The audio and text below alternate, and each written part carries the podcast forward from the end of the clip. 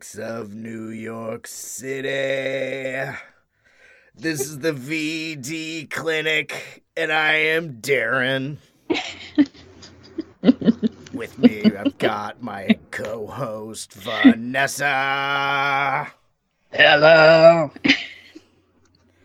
and Bo. Special guest Bo Ransdell. This is the VD Clinic. Hello, everybody. How are you doing? I, great. I, I love being sing into a, a show. Uh, es- especially when when it's you know lyrics from a uh, a Summer of Sam uh, punk band. right? Term abortion. That's right. Yeah, they're filled with dog manure, vomit, stale wine, urine, and blood, Yes. which is also uh, my party punch mix. you making So some we've prison heard. wine in your toilet? yeah, yeah, I, that's what you call it, prison wine. uh yeah uh yeah it's cool to talk about this movie i i honestly can't recall ever hearing someone discuss this film with any seriousness you know and and i think it's uh, like spoilers i think summer of sam is real cool It is Wow. right up there. I I pro- uh, I think I had this on VHS and then DVD. Not on Blu-ray. I don't know. Is, is it available on Blu-ray? I bought it digitally for for the. Yeah, I did too. Um, well, this is our an, another year of March Madness. It's a Mhm. little belated, be well because so much has gotten thrown out of whack because of the COVID nineteen. But I'm, so- uh, I'm sorry what's that yeah, exactly. Well, we're having ours. the The official March Madness got canceled. So Yeah, well, exactly. This is just it's it's extended cabin fever madness is really what this is. I mean, if you're staying home as much as we are these days, you know. yeah the corona crazies yeah. so we're here for some uh, distance socializing and some summer of Sam and our Mind book. Hunter. Yes, Mind Hunter. Mind Hunter. Yes. Uh, right I- A- a- as is uh, a, a, a kind of tradition here you guys bring me back anytime you want to get weird about serial killers Well, you enjoy it just as much I feel like as I do.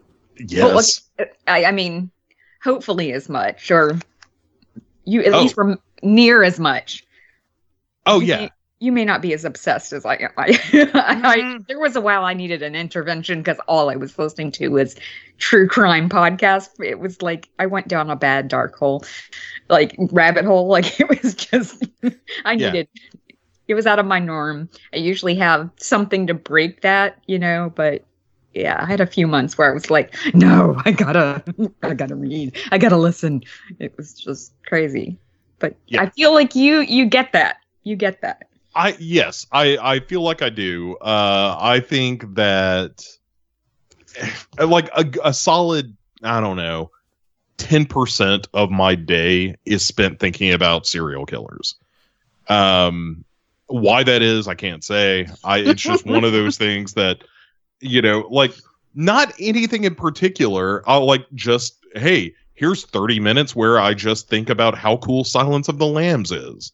You know, um, it, it's that kind of thing. It, it- it's an obsession that you know, as I've talked about before on this show, I've had since I was a kid. I've always been fascinated by how a, a human brain can break in a way that just makes m- makes a person a monster. You know, like that is Right. the the real world extension of my love of horror films. Is I also love uh you know movies and books and stuff like that about how just honest to goodness real regular schmegular people can get like you know a coconut dropped on their head and molested as a kid and that combination of things will just make them murder every sex worker in a tri-state area and you know it's it, all that stuff is horrible yes but I, I find it infinitely fascinating too and and you know and i think that what's interesting about the stuff we're talking about tonight like one thing very much what the book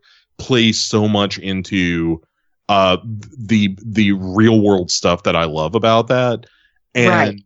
the the movie on the other hand is much more of like an almost impressionistic take at times on here is the more societal impact of someone like this operating a community you know like, right.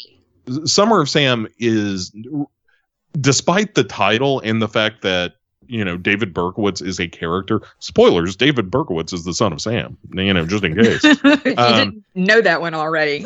right? If you're if you're like, oh, please don't give it away. Like I'm reading the book. Um, sorry, but David Berkowitz is a character in the book in, in the in the movie, but he's not the focus. You know, it, it's No. really it really is like as the title suggests it's about just this period of time in new york when this was going on in the background Well, and I mean, obviously, we're jumping right into it, which you know is fine with me. But you know that this was directed by Spike Lee, came out in 1999, but that was kind of what Spike Lee was going for because partly because the fam like the families of the victims didn't want it to come out at all like oh you're you know you're glor you know you're glorifying Berkowitz. They wa- they didn't want it to be like that and i'm glad spike lee kind of realized no it should be more the impact of what people like this have on society and this culture of fear that some of them create. And and i think that was part of berkowitz's goal because he did reach out to the media. You know, the film opens with Jimmy Breslin, and that was one of person like he had addressed his letters to yeah yeah it- journalist Jimmy Breslin. So, I mean, that speaks volumes.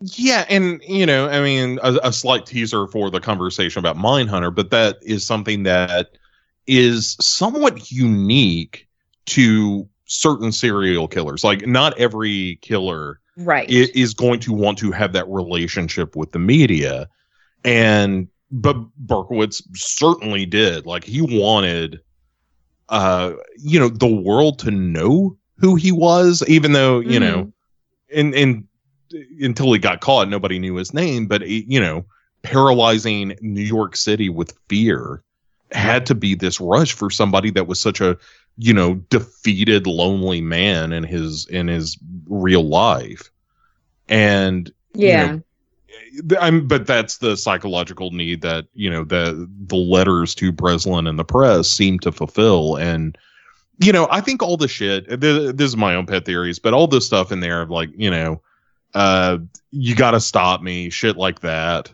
Um, I don't think that Berkowitz was ever interested really in being caught.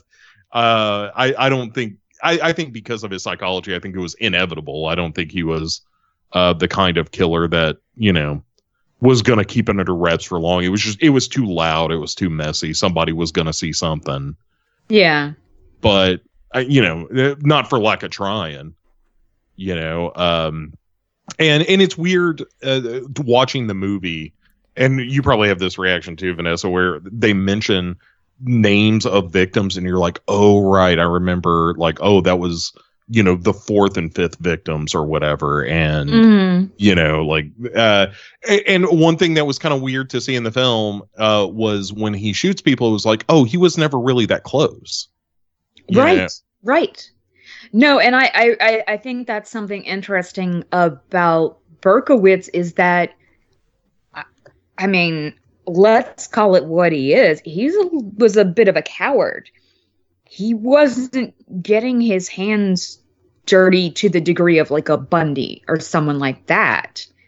you know, he shooting on someone, you have it, you can have a distance, but he, I mean, yes, he still killed these people, obviously, but he, it, it gave him like a, you know, the distance because he wasn't going right up and, you know, point blank range and shooting them. He did have to have a certain distance because it was like he had a certain fear of these people to some extent, too. Yeah, well, yeah, yeah. I mean, I think his the anger and rage, you know, as they point out in in I think they mentioned in the movie. I know it's certainly in in the book, but um that there was this rage he had towards women Right. and that the men in the car were incidental. Of course, they were. They were very much so. And the first two victims in the movie were two women in a car together, right? Yes. Yeah. And I Yeah. Okay. Were the fu- sorry, were the first two real victims two women?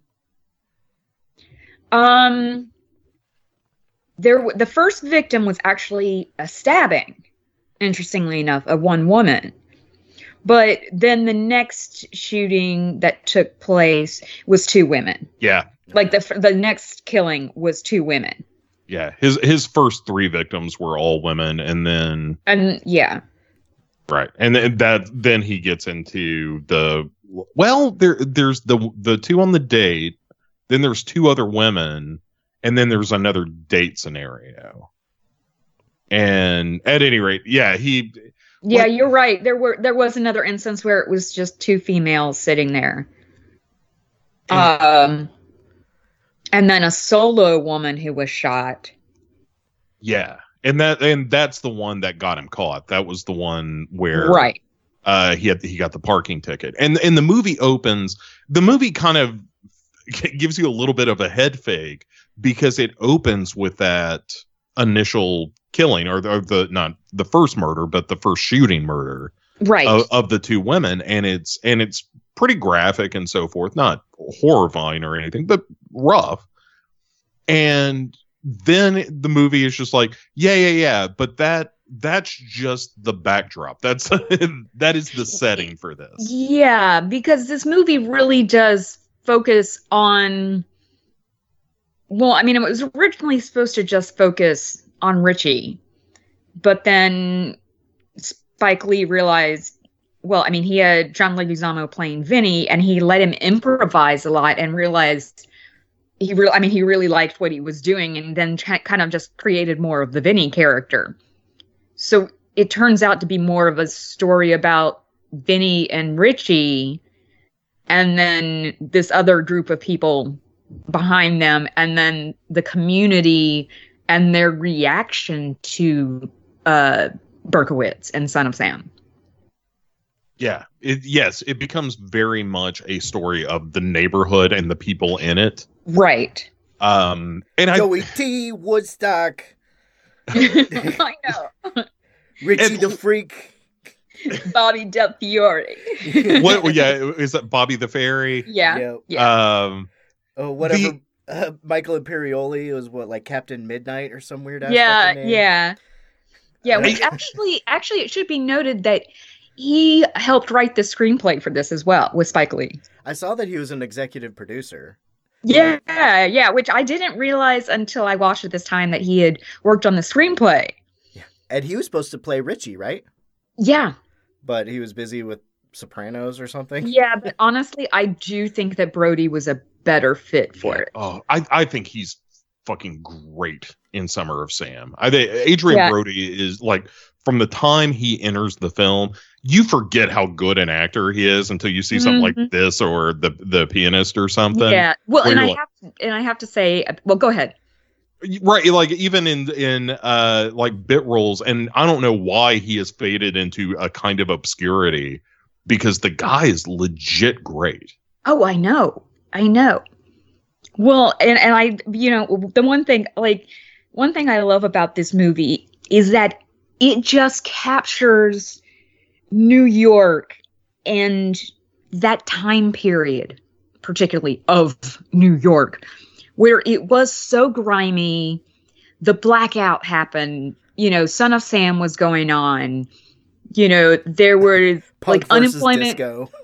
right punk versus disco which the oh god the soundtrack in this is fantastic uh i do have a soft spot for some disco don't get me wrong as much of a punk as i am i still It's have a soft spot It's catchy. i have wait it, it goes it goes back to it, many of my uh clubbing days um but no i just there are just certain things in here that i'm like it captures just such the spirit of that time period and of this community. And that first shot we see of Richie getting out of bed, you know, they have on the radio, the local radio, 1010 wins. And their tagline is still the same. You give us 22 minutes, we'll give you the world. like it was literally legitimately they still play it the exact same way. you know, here it is 40, you know, whatever years later. it's it's hysterical. well, yeah, I and I like mean, to see some things never change. I just Oh, I love it though. and the I, I mean, that they used local newscasters like Ernie Anastos, and they just threw '70s wigs on them. like, I kind of love that too. Like, that was just a little thing that made me smile. just from I- the, New- the New York point of view. I just think that like the the movie does such a great job of capturing both the era um and and just uh, sort of the vibe of the neighborhood like it feels Right. like uh particularly those scenes uh that that you see you know starting early on with uh Leguizamo as Vinny like come on come on Like, I know. if there is a misstep in this movie it's having A Latino playing Italian. Hispanic ass John Leguizamo uh being fantastic. Don't get me wrong. I love him so Oh, he- much. yes but he's he- not Italian. He's Italian. supposed to be Italian in this movie. yes Yes, he's named Oh. Vinny. Well, uh, okay. I I didn't even let that pull me towards it to ever thinking that he was supposed to be Italian in this movie. But Oh no, I know he's supposed to be Italian, but I, I just kind of block it out of my mind. I let it slide. I I believe you Yeah. both. I just play him as w- a, a non-Italian guy that the Italians aren't total assholes to. That he just grew up in the neighborhood. Yeah, you know, I thought he was maybe a Puerto Rican guy or yeah. Well, uh, my assumption is he's supposed to like. If you don't look at the name Vinny, I'm thinking, although they could call Vincenzo Vinny, like or this Vincente, which is a more Latino version of Vincent, but. You know, he could be a Puerto Rican living up in the Bronx with the Italians, but Yeah. You're married know, a at nice time- Italian girl. He's Catholic too. of course he is. You is. know, it's he's got that weird fucking Catholic sex, sex logic. I don't Oh. get that. Oh my god. oh i i don't know that i can explain it but i understand it I do too. Uh. sadly, sadly enough, Yeah. And thankfully, I broke out of that. So, Well, yeah uh, so i mean for listeners the whole deal uh with with his character is that he is just a serial uh polygamist um where he is he is cheating no, on just he's just a cheater, yeah he's cheating on mira sorvino and what in the fuck are you thinking right? But- right? mira sorvino is just cute as a button in everything she's ever been in and she's and she's she's still she's sexy in this, and she's even willing to play like sexually with him, but he won't do it because she's his wife. It's a Right. sin. What the fuck? You've got it made. it, it's immaturity. I I mean, uh, when you get right down to it, it's this notion that you want you want your wife, the mother of your children, to be this Madonna esque, you know, not pop They singer, but need- you know, They don't even have kids. Right, well, yeah, but That's it, just it. right, but it, it's like I, there are things that you you you want to preserve the innocence of of this woman, but you're also in in doing that you are denying the essential humanity of your partner, and right. You know that she needs to be this this object that you can adore and worship but she's not a real person and she doesn't really like you know she's going to work and she's going to come home and she's going to clean and you know when when it's time for sex it's socks on lights off missionary, style position. Yeah. and then when you want to get like when you want to fuck, when you want to get dirty, you you you fuck her cousin as he as he does in this movie. in the ass. Yes let's point that out. Like he won't he won't even request that okay maybe i want to have anal sex with my wife. Or just even role play where she's like you know putting on the wig and putting on some different lingerie and or she even wants to just keep the fucking lights on. God damn it is that too much to ask? And Right. that is for him. That is. He's like you know you just don't do things certain things like that you don't do that with your wife Right. he gets almost upset when she's trying to give him a blowjob. Well, but there's that push pull too, where there it clearly he's enjoying it, Yes. and and then that Catholic guilt part of him takes over, where it's Mhm. like, oh no, I can't, I can't let my wife blow me and enjoy it. Like that's what whores do. That's not my wife. My wife's not a whore. well, and his ultimate freak out is after they go to Plato's retreat. Yeah, you better than me? forget. you will forget that Summer of Sam has a straight up eyes wide shut orgy scene in it. Um, Which I mean, they thumping did cut. line. yeah, which and they did cut out some of that so it would avoid an NC-17 rating. but yeah, right and like Leguizamo, not only is he uh serially cheating on his his wife but he is also doing a, a shit ton of drugs Yes. and then when he they end up going to like this midtown party well they're originally going to go see richie and his band and they they go to cbgb's where he's playing and all the people outside cbgb's look like daeron And, and Vanessa. and Vanessa. and they're like fuck this this ain't our scene where we need to go some uh where where people have really big lapels well, and they were all dressed for like disco dancing anyway, and they go to a punk club. It's like, uh uh right On the Lower East Side. You don't do that. well but they also it's just not their world there's no, No. sense that like don't oh understand.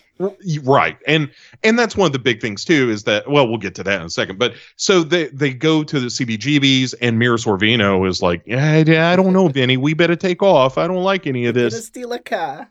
right Right? I don't I don't like the way that girl's looking at me. And to hilariously, all some of the women in line are just like, "Come on, baby!" Like fucking with them because they do look like they're uh, ready to disco. Well, and it, you know, and the situation is early in the film, you had, like, you have, well, and throughout the film, you have all these people giving Richie a hard time because he's dressed, because he's a punk and he's dressed like that. And they think he's a freak. They, they think he looks like a freak. Well, here you have when, when, um, when Vinny and Donna go to CBGBs, they're all dressed for disco and everything. They look like the freaks because they're totally out of their element with all the punks. It's like it's just flipped on its ear. Right. It, like yes, step outside the neighborhood that they're in and and they encounter this other part of New York that they just eh, they couldn't understand less.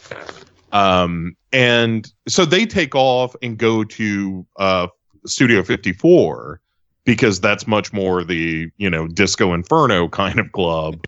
But they it, what they can't get in, but it's John Heard or John Savage rather, who is Right. like, "Hey, you guys want to go to a party?" And they're like, "Yeah, sure." And it turns out it's nothing but like booze and coke and quaaludes, and everybody's fucking everybody. At Plato's retreat, I the want to leave. I don't want to leave. You want to leave? I don't. You know, if we want to stay, I think we could, we should we should stay. the, the the way I have to say, I've always loved Leguizamo, and he perfectly captures a guy who is so like way high on coke and pills Right. throughout this movie. Like as the scene as the movie gets, you know, later. It, it, it's just and he gets worse with the drugs. Oh my god. You're just like jesus christ. Like i don't know what are you doing method acting or something? Because you're doing a great job of convincing me you're fucking hopped up. Like Yeah, it there is that almost Ray Liotta esque Goodfellas thing happening by the end of the movie where he is just out of his fucking gore, just coat to the gills. Oh, yeah. Yeah, Eyes red. Yeah.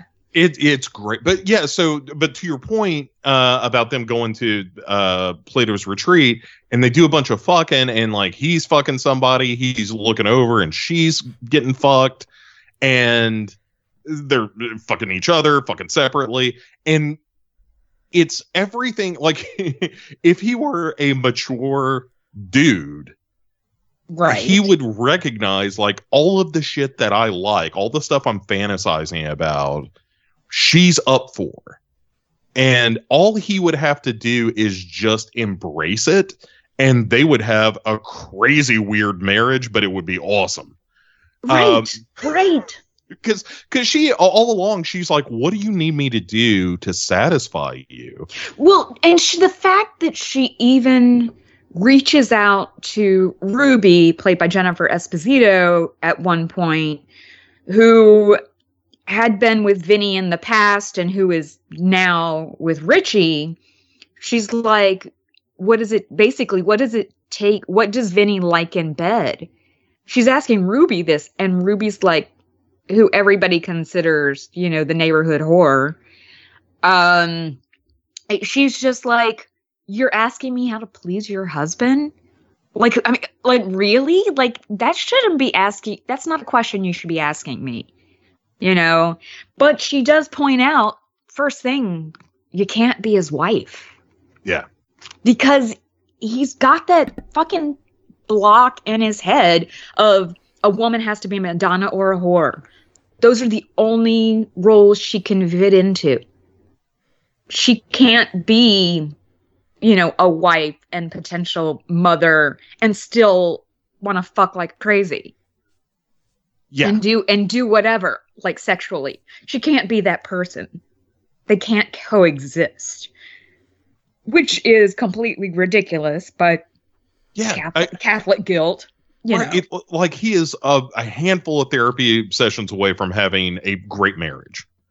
Um, oh, he's more than a handful away from it. You're you're probably right, but like Mira Sorvino, deep. He's got that deep-seated religious shit going on. That takes a little bit more than a couple sessions Sure. or a handful of sessions. but like Mira Sorvino is totally down. She is like, what? Yeah, like what do you what do you want? What do you need me to do? You want to like you want me to blow you? You want to fuck me in the ass? Whatever you want to do. She's Like, I'll do it. save her marriage. It- Yes. she and, and she realizes that it's something sexual. It's not otherwise. She knows that he loves her in a way, but it's just the translation sexually. But that isn't a component of marriage. Yes. Right. Yeah. I and mean, that's what she's just like, what does he not get? Like, yeah, and she doesn't know how to just come right out and ask him where he can, and he's not, you're right, he's not mature enough to accept the question or actually think of an answer for it at this point. Right. I mean, I mean, every time he gets a little bit close to being able to, you know, marry the Madonna and the whore with his wife, it, it he freaks out. Like it just it blows a circuit in his head. Um, well, and and all the drugs make it even more paranoid and worse. sure. Uh, although I mean, truthfully, it is one of my favorite scenes in the movie, though, is the the aftermath of the Plato's retreat when they're driving home, kind of in silence for a while, and when Mira Sorvino finally gets him to talk, and he and he asks her about, you know, did you like more than me? Did you have? Did you? Was it was it better than me? When she gets out of the car and it's just like. I hope a big black guy comes along. Who's got a big bad black cock for me? It, well, you you know that free pussy entire here. scene was you know that entire scene was improv. I, it had to be. The I mean, only the only thing is like Spike Spike Lee gave them the basic premise and then told John Leguizamo, but did not tell Mira Sorvino, spit in her face at one point so that she slaps or something does something back to you. That was the only direction given. They were just told to go with it. that's great. And, And you know what? It, it it's such an effective scene. It, it's very good because it's really the last point where Mira Sorvino is just like, I'm done with you. Yeah, Like I I I did she's tried. right. She's I, tried. I did shit tonight I never would have done in a million years just to try to make you happy. And if this won't do it, Mhm. there what will? It'll kill me, whatever it is. right. Right. Like, do I just have to do the requiem from a, a dream at the you know the Jennifer Connelly bit at the end of that? Is that where he's okay with things? And I mean, clearly not. He's a, he again he wants to preserve her as some you know Put her on a pedestal and she's is perfect. Whatever. I, no. yeah I- you know. it- but, but all right, so let we should probably shift over to Richie a little bit Yeah. no. I- yeah. But Richie is, uh, you know, Adrien Brody, who has left the neighborhood for a while, has come back and he's deep into the punk scene, and um, he he's even talking with a British accent when he I, first shows I up. I know. It's So all about the attitude. it's so it's all in the attitude. The attitude. right, and Union so- Jacks. And yeah. and Jennifer Esposito is into it. Oh She's God. like, I, "Oh, you're you're so exotic." I love her so much. She's just- really good in this. I know. Well, I've always liked her, and it just it makes me every time I see this, I'm like, oh yeah, that's right. I you know I don't know why I forget that she's in it because I'm like, God damn, she is good in it. She's really good in this. and and she's kind of the anti Mira Sorvino Mira Sorvino character who like you said is the considered the neighborhood whore but when she and and Richie hook up it's like their relationship is completely honest No, and he even like the first time they're like hanging out one on one, where he, she's helped him, like you know, decorate the garage or whatever at the house for his new room. After he You know, gives she's Eddie gonna give him- the blue balls. Right. I know. I love and Patty. I love that Patti LuPone is in this too. By the way, as you know, as his mom. Um, but you know, she's gonna give him a a blowjob, and he's like, no, no, no, no, no, and she starts to go, and he's like, no, I don't want you to go. Like, and she's not used to a guy who is genuinely interested in her beyond something sexual. Yeah. And it's and so she's like, wait, I mean, she's already liked him clearly, but this just further cements it and it is much more honest. And as things go on, and yes, they do things more sexually, there's still more honesty with the communication that they have. right the, like the crazy shit that they do sexually with each other is cool unlike the Leguizamo relationship Right. theirs is cool because they're both upfront with like this is what I'm into this is you know Yeah. th- this is what my life is. Are you cool with it? Yes, then great. Yes. A dancing You know, male because- world. yeah, it's it, right. Worth pointing out here, Adrien Brody is supplementing his income by going and and dancing for basically you know gay men, and uh, is you know moonlighting as a sort of midnight cowboy esque sex worker. Yeah. and, and but is also doing ends up doing movies with uh Jennifer Ruby. Esposito Ruby. yeah. Yeah. and like they that's just kind of what they do to make some money while they're like she starts getting into the punk scene as well and they're starting a band and you know it's like this is the relationship that in in left to their own devices you know maybe the band's successful maybe it's not but it seems like they're headed somewhere like you could see this couple settling down in of another five six years and getting a place out of the city and commuting into work and just being a couple you know but this is their crazy young years Yeah, but you're right. They're honest with each other. And this is, you know, they also seem to have a much more um, even dynamic compared to Vinny and Donna, where Vinny seems much more controlling of, uh, sorry, Diana. is her name. I want to say, yeah, I want to call it her name, her something else, but it's Diana.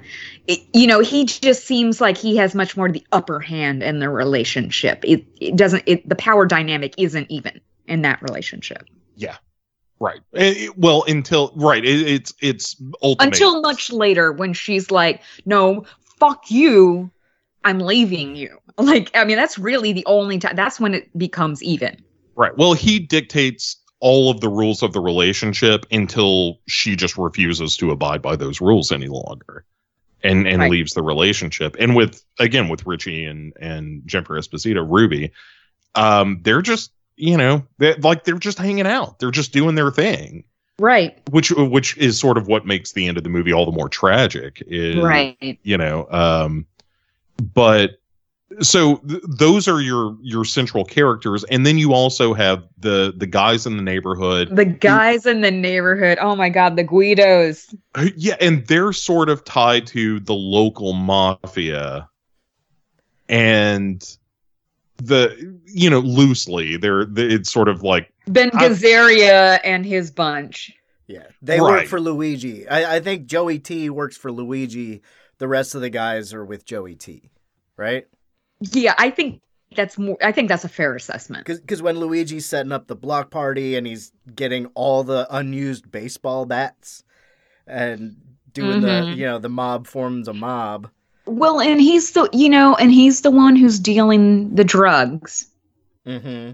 So is that done in conjunction with the mob? Maybe, maybe not. It's not explicitly said, but he's the one who has the connections.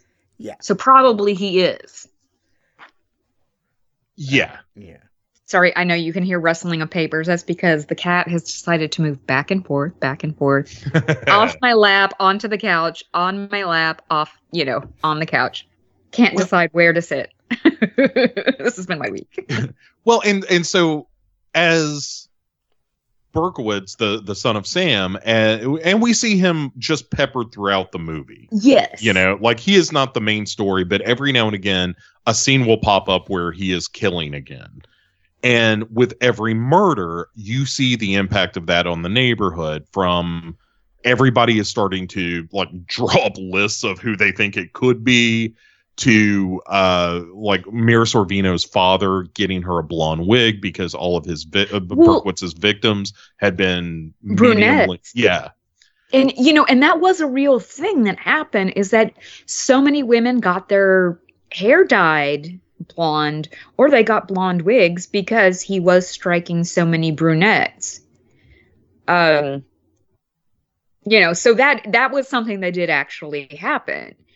Um real quick thing something about uh berkowitz one of his shootings took place out in um like forest hills queens not far away from where I used to live.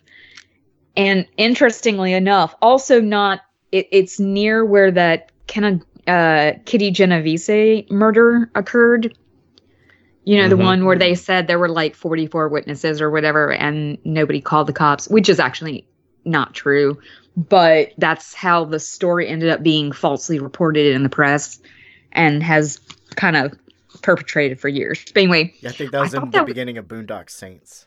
Yeah, but I thought that was interesting that Berkowitz did that like did that shooting so close to where that crime had occurred in the 60s. So it was like basically 15 years later he does it pretty much in the same location. I don't know.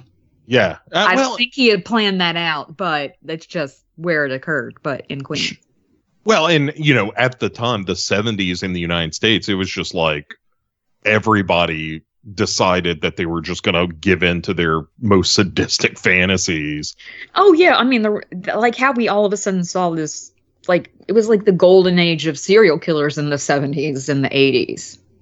Yeah. I mean, it's it, genuinely, but crazy. particularly I mean like the 70s like oh my god, like all of a sudden it just like you saw so many overnight it seemed like. I mean not that they hadn't been there before, but it's just um there were more opportunities, I feel. and and also, you know, to, to sneak preview the next conversation we're going to have, but it, it was also the point where more and more attention was being paid to those crimes because they were starting to be handled differently than just, oh, this is just a, a random murder. Well, and and you know, and that was the thing with the Kenny Gen- uh, Kitty Genovese murder, uh, Genovese murder, is that when it happened, nine one one, as we know it, didn't exist. That was one of the reasons why nine one one, I mean, came into being. You would for something like that, you just call your local precinct, and they only they had limited resources, so you know, for something like that, that's a high priority crime that's in progress, and or someone who needs that kind of emergency health care, um, you needed a different procedure. And that was in the early to mid 60s that happened. I mean, like that's kind of scary when you start to think 911 didn't occur to be, you know, didn't happen before that. Like that number wasn't there. I'm So- sorry. yeah, it, it, it right. So, So, you know, in, you know, when, when of by the time we had this come around, you know, there were things in law enforcement that it's like, like I said, it's not like they didn't happen beforehand. It's just we all of a sudden kind of knew how to start dealing with them and start acknowledging them.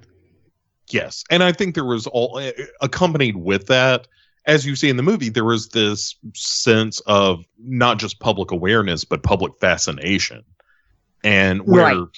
you know, like in the grand scheme of things, Berkowitz was not certainly the most prolific of serial killers, but the reason that it was so dramatic in these neighborhoods, I think, is that um, you know, it it, there were fairly close knit communities where all of a sudden just somebody within the neighborhood would be shot up in their car.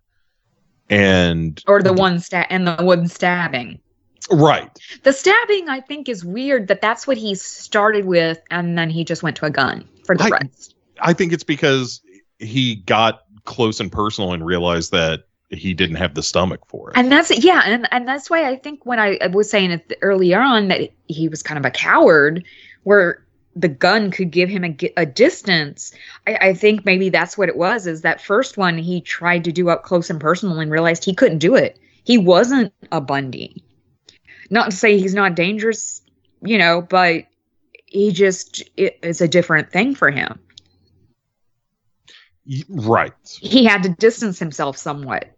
That was the only way he could mentally handle it. And one thing I do find that's interesting about this movie and that I enjoy about this movie, um, and it's kind of a Spike Lee type thing, um, where your lighting and camera work changes to these for these scenes of Berkowitz at home where he's having his freak out moments and you know where he screaming at the neighbor's dog and shoots the dog and I love when the dog talks back to him. It's John Turturro's voice. like, can we just say that it's Harvey the dog, um, giving him the evil commands? Um, but I just I kind of love that the way it's shot. It looks and seems so otherworldly. And then when you have Berkowitz in these situations where he's going up to a car and shooting it, it that is filmed much more like is grounded in real life. Yeah. The only other scenes I think that are filmed in that way, like the otherworldliness, are the some of the scenes at Plato's retreat, which makes sense because you're dealing with a different side of the id. Um, that's just completely, you know, the sexuality isn't repressed in the same way it is in other scenes. Yeah, yeah, know. I think that's right. Right, it's it, this heightened reality, whether that's drug induced or it's yeah Berkowitz's psychosis. Um, but yeah, you're you're no longer completely attached to terra firma in No. in those scenes, and you know, and it's interesting. Uh, and I think that uh, doesn't Breslin mention at the end of the movie that like, yeah, the the dog thing is probably bullshit. Um, that was his story. Well, But- that was part of his initial story. That and like the satanic cult. which Right. later on later years he admitted and and again we this comes in to play when we're talking about the book later on Mindhunter the you know Berkowitz later admitted he was all bullshit yeah that you know it it was his his effort to essentially you know get away not get away with it but you know like hey what's better to be in a mental institution or or you know a penitentiary? So you know i think that's part of it. And there's you know as as you see a, a lot peppered throughout mindhunter there are uh these killers like to manipulate the press and the people around them. Mm-hmm. um like you know with berkowitz leaving the letters at the scenes and stuff like that of you know these very theatrical uh sorts of descriptions of you know being the son of sam and the you know chubby devil or whatever he calls himself and yeah. You know- behemoth. the chubby behemoth right. Um and you know you wonder how much of that is a product of him being you know genuinely disturbed as you would have to be to commit these crimes right and how and how much of it is performance right. Because there's clearly some of that in there too. Yeah. Uh, um you know especially when he starts you know responding to like who was it craig gillespie the the reporter who uh he sends letters to telling you know die gillespie die and stuff like Mhm. that.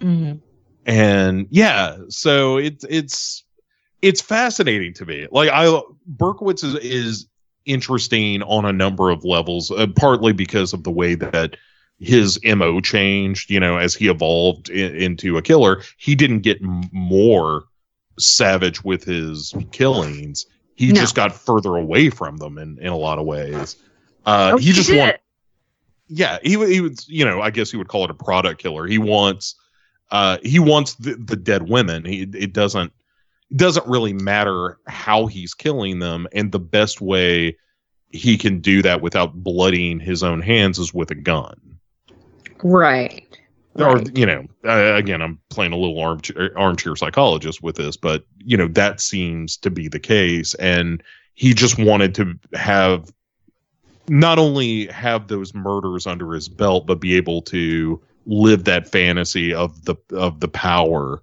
that he possessed over these women. And you know as we know he would return to the the, the scenes of where he shot them and stuff like that. And yeah. he's you know i he's an interesting serial killer because he doesn't seem to really care for the killing part of it all that much. He just wants these women to be dead which is right. horrifying. No it's like a product versus process killer. Right is like it is. He yes. just wants the end result. He doesn't want the process. yeah yeah absolutely and and he's, so he's not he's he's so not like Bundy in that way. Where Bundy relished the entire process. Sure. Or or you know, BTK is another great example of someone who was like, I'm like the torture and the binding is Right. just as important as like the death is is significant, but the death is only going to come after he's squeezed, you know, terror and and tears out of his victims. Yeah. um which to me like that's the that's the the scarier version of of this uh this psychology to me is the one that's like you know hey nobody wants to be killed by a maniac but if you're gonna be i'd rather be shot up to death than being one of those people that's you know captured and tortured just for pleasure Yeah, just give give me something where like like a Berkowitz or DC sniper where boom, choom, it's done. You know Yeah. what I mean? Don't do you know yeah, no slow drawn out torture and rape and all this stuff. It- no. Right. And then Right. kill me slowly? No, God no. Yeah. I don't think anyone wishes for that. Yeah, I mean, people like Ramirez seem to really enjoy it. Um, Yeah, obviously, like the, course. the toy box killers, like those, Oh God. those are maybe the Late- most terrifying. Leonard Link and Charles Ng. Yeah, I mean, That- like, yeah. the, the audio we may have even talked about this on this sh- this show before but the audio of what they would play for their victims once they were captured is Oh, just God. the, the most like terrifying thing i don't Jesus recommend anyone do Oh God, no! The but- the toy box killer, and no, oh God, no! Don't listen to that shit. The same with Charles Lake in in uh, uh, whatever Lake and Ng. It's oh my God, those Miranda tapes. Jesus Christ! And I've only seen like partial. uh, Like, no, don't do that. Do not do that to yourself. yeah it- there's And I can't imagine having to listen or watch that kind of shit while you're in that situation, you know, bound and you know that that's your fate. I mean, like, God, way to fuck with your head. Like, that's that kind of psychological torture, in addition to the physical torture that's going to occur. Like, Jesus Christ. Right, but again, that's that's the point. That's they're Right. in it. They're in it for those moments where where they have ultimate control over their victims. Right. Uh, and but you know, back to Berkowitz and, Right. and Summer of Sam. no, we were getting back there. So, you know, as the neighborhood is getting more and more tense, and people are starting to hunt for whoever they suspect might be the son of Sam. I mean, they even beat up a priest. You know. Sure. like go through his car like hey hey don't make this a, a thing father let, let me let me go through your car I know. oh Bless them, Lord. They know not what they do. Was that in this movie? yes yeah yes, that- it when- is. Yeah. when- yeah because they're like hey how about a blessing and he that's what the the priest responds with and the guy's like He's hey, like, you don't want to do this. You don't want to do this, boys. yeah like they're still altar boys, you know. right and they kind of give him shit about like no no no do it for real like give us a real blessing while we're going through all your shit um i mean look i'm no fan of priests or nothing but Right, that that is right. still pretty jacked up um yeah, right and the, you know it's just a bunch of vigilantes and of course eventually their attention turns to richie who is talking with a fake british accent and has a mohawk now and is dressing weird and you know is it is it bobby the fairy who first kind of suggests that maybe it's richie Yes. Yes, because when he confronts him at Mail World. yeah, Right. and Richie's like, "Shut up." You know, you breathe a word of this, I'll kill you. Well, that's an idle threat a lot of people might make when they you are found in a compromising place and you don't want your secret life to become exposed to the general public. Doesn't mean you actually want to kill someone. But that's, you know, he Bobby the Fairy, he brings it up to the to the group of vigilantes and they're like, "Hey, now wait a minute. What about Richie?" yeah We You know? our selective homophobia because, you know, we'll fuck with you, but nobody else can fuck with you. Right. And also, they're like, okay, Bobby, you're fine. You just buy drugs off of us and act like a very stereotypical effeminate gay man of the that time period. You know, we'll just give you shit about that. But again, no one else can give you shit about it. The Right. disco versus punk wars. Y- oh, exactly. Totally. And okay, I gotta I gotta mention this. This is just my own personal tirade, partly as a costumer, but partly as a punk. The punks in here were very anachronistic. Most of them, like when they go to CBGBs, they look like 90s punks. They do not look like 70s punks. Because the facial piercings and stuff, in the 70s that was much more like a gay and like leather scene type thing not a punks thing Yeah, I didn't think they said something about tongue piercings too, which I feel like came along Yeah. later. The Yeah, no, the outside only- definitely. Go ahead.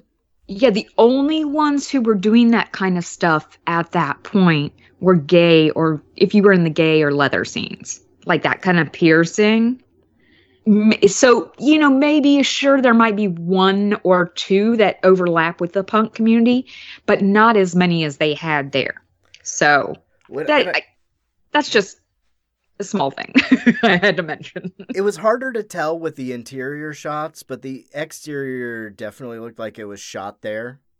Uh, Yeah. Last night, I found myself recognizing the door with the Mhm. The little glass panels and stuff, and I, I Right. remember, I remember that pretty clearly from when I was there. Uh, No, the last the last time I was at CBGB's, I think they had the stage set up that way. Okay. Yeah, this was. I mean, it is RIP. CBGB's is no longer in business.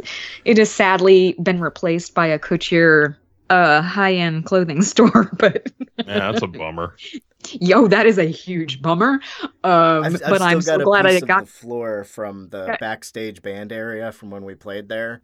The floor was all busted, so I like just picked up a couple pieces of the concrete and put it in my stick bag. I went there a couple times. Once for the first Afropunk festival that they had. Oh right. Yeah. But um and then like another time, but I'm glad I got to go there before it closed. It's when that was one of those really sad moments where you're like, "Oh no, really? Seriously?"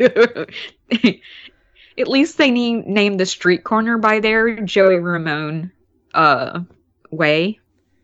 Oh, that's right. Yeah. Yeah. I always kind of wondered if the Holiday Cocktail Lounge a block or two away was the one the Bouncing Souls sang about. I don't know. Uh, but anyway, sorry. Uh, Sorry. Adrien Brody really reminds me of when I first really got into punk, you know, when Yeah. I was a young teen. You know, I cannot say that I definitely never tried to speak with a British accent, but I sure as fuck talked about the Who all the time. It was just like punk, punk, punk, punk, punk, punk, punk music. And I worked my way up to the Mohawk.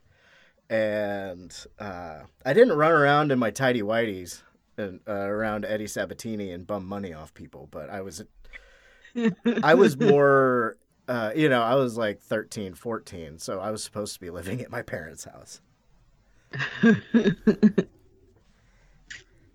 And uh, one thing that I really dig about this movie as a whole, you know, obviously this thing culminates with them going after Richie and beating the shit out of him, and um, and uh, on the same night that Berkowitz is captured, so that as they're beating the shit out of him across town, they have found the real guy, and it, it but it just shows you like you know i think the point of of the film in a lot of ways is lee's thesis that all you have to do to make people turn on each other and and really highlight the differences between them is to turn the temperature up just a little bit Right, because it was also a really fucking hot summer, and people do crazy ass shit during the hot, the heat of the summer. Crime rises, like it is a known st- a known fact. It just Yeah. happens. Right so Just it's happens. both literally hot and then you have this you know serial killer on the loose Mhm. and Leguizamo getting like after Sorvino leaves him, he's just doing nothing but popping pills and doing coke. And right, and he's so out of fucking control. right, and it's uh, again one of the most heartbreaking things in this movie is when they get the the neighborhood Guidos get John Leguizamo to essentially lure Richie out of his apartment so that they can get him. And Sad. as they're talking, you can see like Leguizamo has this change of heart where he realizes what he's doing. And he's like under his breath, run, Yeah. run. Right, run! You Mm. got to get out of here right now. But he's also so fucked up, he can't even verbalize what he really needs to say, like in a more coherent manner to get Richie to understand. Yeah, He's not together enough to get it. yeah. It's it's right, and again, they just they beat the ever living fuck out of Adrien Brody. And Uh, up at- actually, Adrien Brody really broke his nose during that scene. Oh, really? Yeah, yeah. Uh, right, and so you know, uh, his his stepfather, I guess, Yeah. uh, Sabatini shows up with a, a Luger and chases everybody off. And he's like, "Hey, you assholes! Like they caught the son of Sam." Go turn on the fucking news, you dumbos. like, Yeah. really? My Like- Luger says they got him. Yeah, exactly. Oh, and Yeah. but I but I do love I do love though that still like Bobby runs inside to go call the cops while the mom and stepfather are out there and you know Ruby's out there too. And then the gang of the guys that beat him up are just standing there and they're like, "Oh shit." Like they have a moment of what the fuck? What have we done? Yeah. And they're like almost want to say I'm sorry, but they're like scared off by the gun and, and by the stepfather. And Leguizamo stays there even longer, like, oh shit, like, oh my, like in a bigger shock. But he's also still so fucked up on drugs. He is, it just hasn't connected for him, and he's the the one lingering. But I, I do at least appreciate the fact that Bobby, who's one of them, that I mean, he holds Ruby back while the others beat, you know, except for Vinny, while the others beat uh, on Richie, you know, he at least is like, oh shit, I'm going to try to make this right and I'm going to call 911. Because they realize, oh, f- we fucked up. Yeah. We really fucked up. Yeah. It, it, right. And, It- and once you look at the the scene after Bobby comes out of the house, there's the entire group of them, and they're still standing there, not that far away. They've just moved farther away than they initially were. They're just still, but they're still like looking at him, like almost checking on him, like, is he gonna be okay? So it's not like they're totally closed off and don't care to some extent, but it's like a huge dose of reality hit them and they don't know what to do with it either. But Yeah. there were these other vigilante groups in the city at the same time. It wasn't just, you know, that that kind of thing was going on at that time eh, because of the way, you know, Son of Sam like just made everybody so this culture of fear and then just made everyone so paranoid. yeah it, it's I, I, again it's just terribly it's terribly tragic and it's something you know we talked about this a little bit before we started recording but you know you don't have to look beyond what's going on now to see how as soon as you start making things uh, like as soon as there is an external threat something that you can't control and something that you don't fully understand as soon as that happens, it really reveals sort of the weakest parts of our society. And I mean the the interpersonal parts of our society that are broken and you know the tribalism that that can break out and the the the fear of the other and that sort of thing, you know, whether it's you know, uh, heightened uh, violence against Asian American people in this country right now due to you know this association with the coronavirus, or you know, or, or the the exact opposite of, of, of people who are you know kind of brazenly thumbing their nose at any sense of of social responsibility to other people. Yeah. you just see people doing like really shitty things under pressure. You know you see a lot of heroic and wonderful things too. And and you like that's the thing that the lee movie doesn't doesn't give you is the the other side of that story of you know well there there were people trying to do good things at the same time right. but you know that's not the point of the movie i'm not going to give spike lee a hard time for you know like he he was making a movie about something um but you know i think that the message of that film and, and sort of what summer of sam is about is still really relevant you know it, it, whether it's a serial killer or, or Yeah. a serial killer virus um you know it makes people do crazy shit Well, I feel like it, it's certainly there's so much in this film that is about culture of fear and how the media plays into it because it is always going back to these letters that Berkowitz wrote to the press, like to the papers. But then it's also inter you know, it has all these different moments of TV newscasts. Like I said, you got Ernie Anastos, but I love when you have Spike Lee up there that's supposed to be a reporter, and I love his pausing that they have him. You know Yeah. that he he does where it's like, I'm here in Bedford Stuyvesant, Brooklyn. Like the pauses in there for a darker, perspective. Like just fucking cracks me up. And Bed-Stuy, yes, at the time was I would say, if not all, but ex- almost predom- almost all, you know, African American at that time. Um, it's still large populations African American there, but uh, but I just I, his his pausing and and phrasing in this it just it cracks me up because I'm like that is how they do they they did instruct certain news anchors I feel like of that day. They they read in a smoother manner now than they used to but there were certain ones I feel from the 70s that they made. You know do that kind of phrasing. Um yeah, I, that's one thing I did enjoy about the movie. But one thing, Bo, I have to point this out for you. Did you notice the Wilford Brimley look-alike in the church scene? Oh yeah, of course. Anytime course. I see somebody with a bushy mustache and Okay. wire rim glasses, I'm immediately like, "Is that a Brimley?" Yeah, right? Uh, someone gotta get out there and catch the on the Sam. God damn it! Uh, it's A part of me is like, I would have loved if that were actually Brimley, but I know it's not.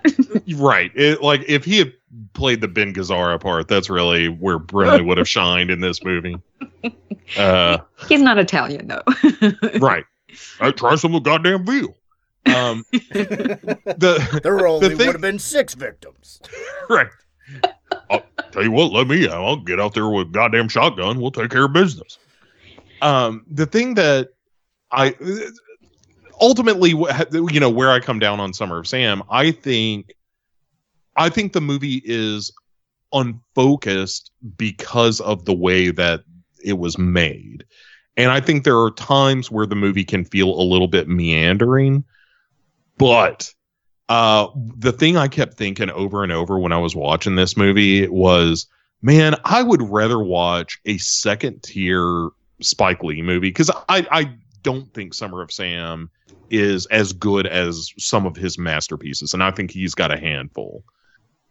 I but I think it's really good and and kind of you know ultimately the point I'm trying to make is like even if it's not the best Spike Lee, it's still way better than about eh, 75% of directors work in a day. and every now and again I forget how good Spike Lee is and then I watch one of his movies I'm like, "Oh right, he is a super talented director." Um I th- I think at the end of the day I am still of the mind that Malcolm X is the best movie he will ever do. yes, I, I'm right there with you. I, I think that movie is just a work of art. And the last, Yeah. oh God, what, 20 minutes? The, the point where they, he does the, the steady shot of Denzel Washington walking Mhm. down the street to his Yeah. death. Yeah. Oh my God, that is so good. The, the, the whole movie's amazing, but that ending is just like a martyr going to slaughter is, is just one of those things that, you know, you can argue the h- historical accuracy of, of that, I suppose. Right. But my God, what a movie. Well, I will say for me, I, I really enjoy Spike Lee overall. And while I think you might be right that this is not in his group of best movies, this is one of my favorite ones of his. Because I feel, as you said, it meanders here and there, but I feel that's almost necessary Mhm. to get the to capture kind of these characters that community and that time period and the you know and the tension of that these people are creating in that environment. And there are certainly some shortcomings in the technical sense which doesn't make it i feel like one of his best movies. But i enjoy it more because of the way it it meanders and does tie things together and does create this sense of just atmosphere. And because I, feel that is ultimately what this story is trying to tell Yeah, I, I would agree with all that. I, I think it, for all its faults, like part in complaining about the meandering nature, you're right that you're also kind of complaining about. Well, that's just sort of the tapestry of this movie. It's not. It is not a clean, precise story. It is more like capturing this sort of slice of life at this time. And eh, but it, yeah, it's wonderful. It's a it's a great movie. Yeah. Daeron? Yeah, it, it's probably the Spike Lee movie I've seen the most. Uh, I only own this, uh, Do the Right Thing, and uh, what what is his uh, association with that CSA mockumentary? I thought he was just like an EP on it or something. I Was don't Uh, remember. I don't remember. Uh, I I own that as well, but uh, I I have uh, Malcolm X. I I love that movie. Uh, just Yeah. thinking about that and when you I- guys were talking about it. Go ahead. I know. I was just I, like I kind of grew up with Spike Lee. Yeah, me Um, too. Like she's got to have it came out when I was Mhm. really getting into like avant-garde cinema and and Baby, like, baby, please, baby, please, baby, Oh, please. baby, baby, baby. baby. Um, yeah, she's got to have it is great. Then do the right thing is a masterpiece.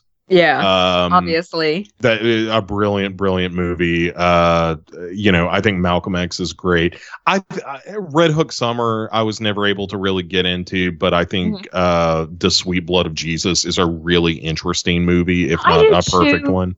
I do. Too. Well, I like it a lot, but goddamn, I wish he would admit to it being just a goddamn vampire movie because it is a remake of and Hess. Come Yes. on, Yeah, get with the program, Spike. Like, but come uh, on.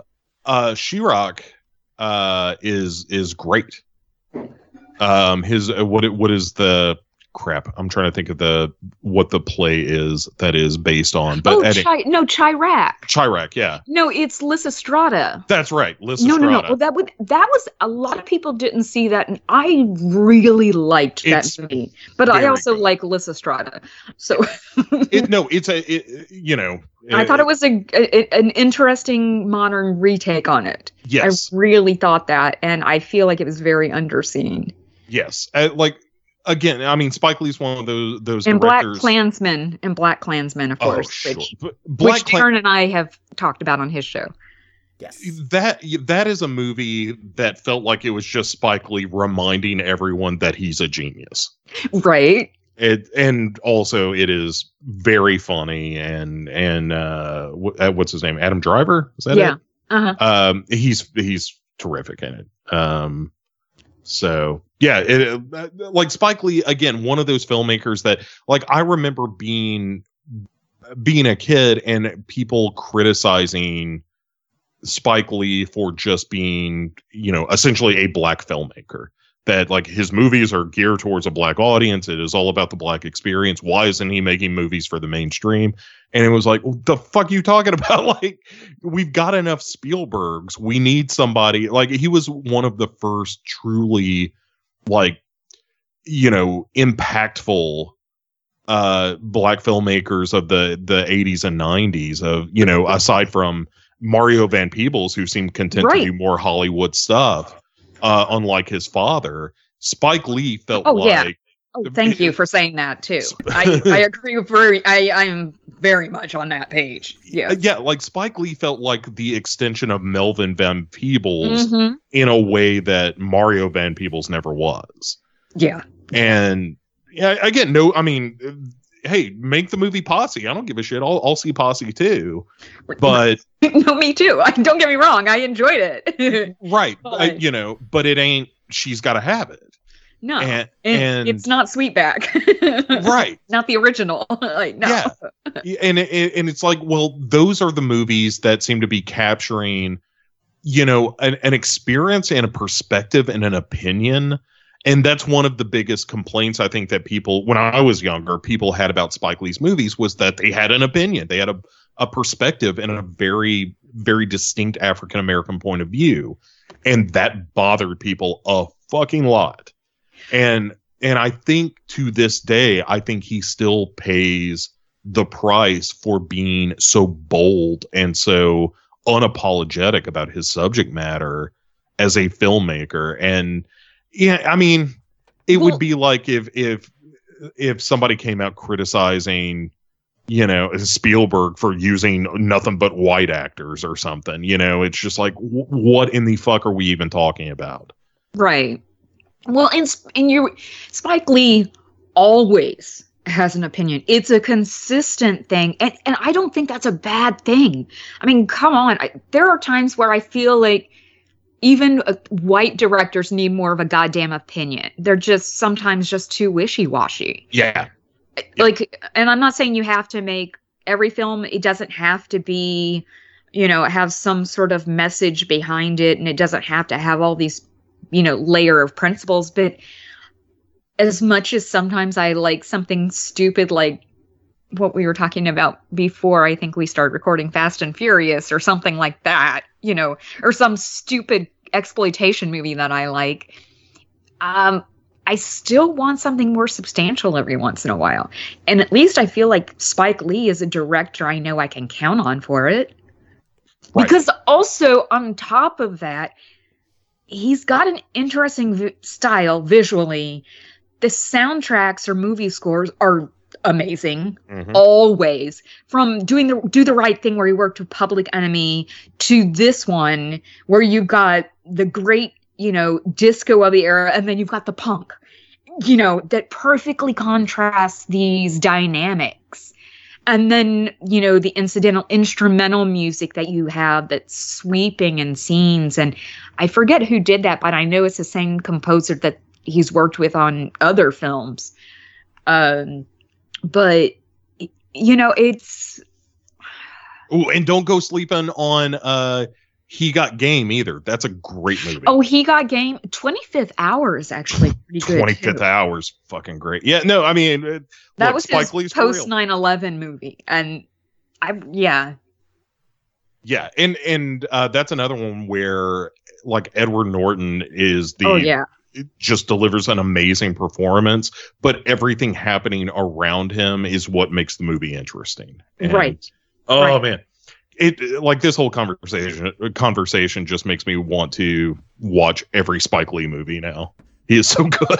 It's yeah like- i know well no i know exactly what am i going to do for the rest of my day um right. Yeah, like when I do that double feature later, it's uh, you know we're gonna replace School of the Holy Beast with She's Gotta Have It and He Got Game.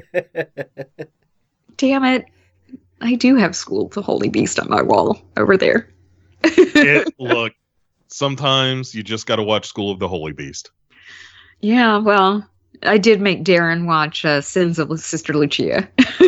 You know, look, I I enjoy nunsplo- nunsploitation films as much as the next guy. Um, but I School of the Holy Beast has a special place in my heart because it was the first of that stripe that I saw, and it's also I I think one of the best in terms of just holy shit. Um, eh, so yeah, well, I'm- I know you do like your Japanese films though too. Anyway, but I, I do, and I, I so yeah, I'm partial to that, and I I just think you know the the, the first time is always the sweetest, and it was my my first introduction to nunsploitation. It was just like, oh wait, they're all lesbians and have whips. What the fuck is happening in my pants? Um, we speaking, dig- we digressed. yeah, speaking of murder, um, so as I was going to say, I I think that we were all wrapping it up anyway, and I was going to say, so I think that sounds like. Although Daeron, I, Bo and I have been very, very vocal. Um, Daeron has been a little bit more quiet, but I think it sounds like we would recommend this movie. Easily.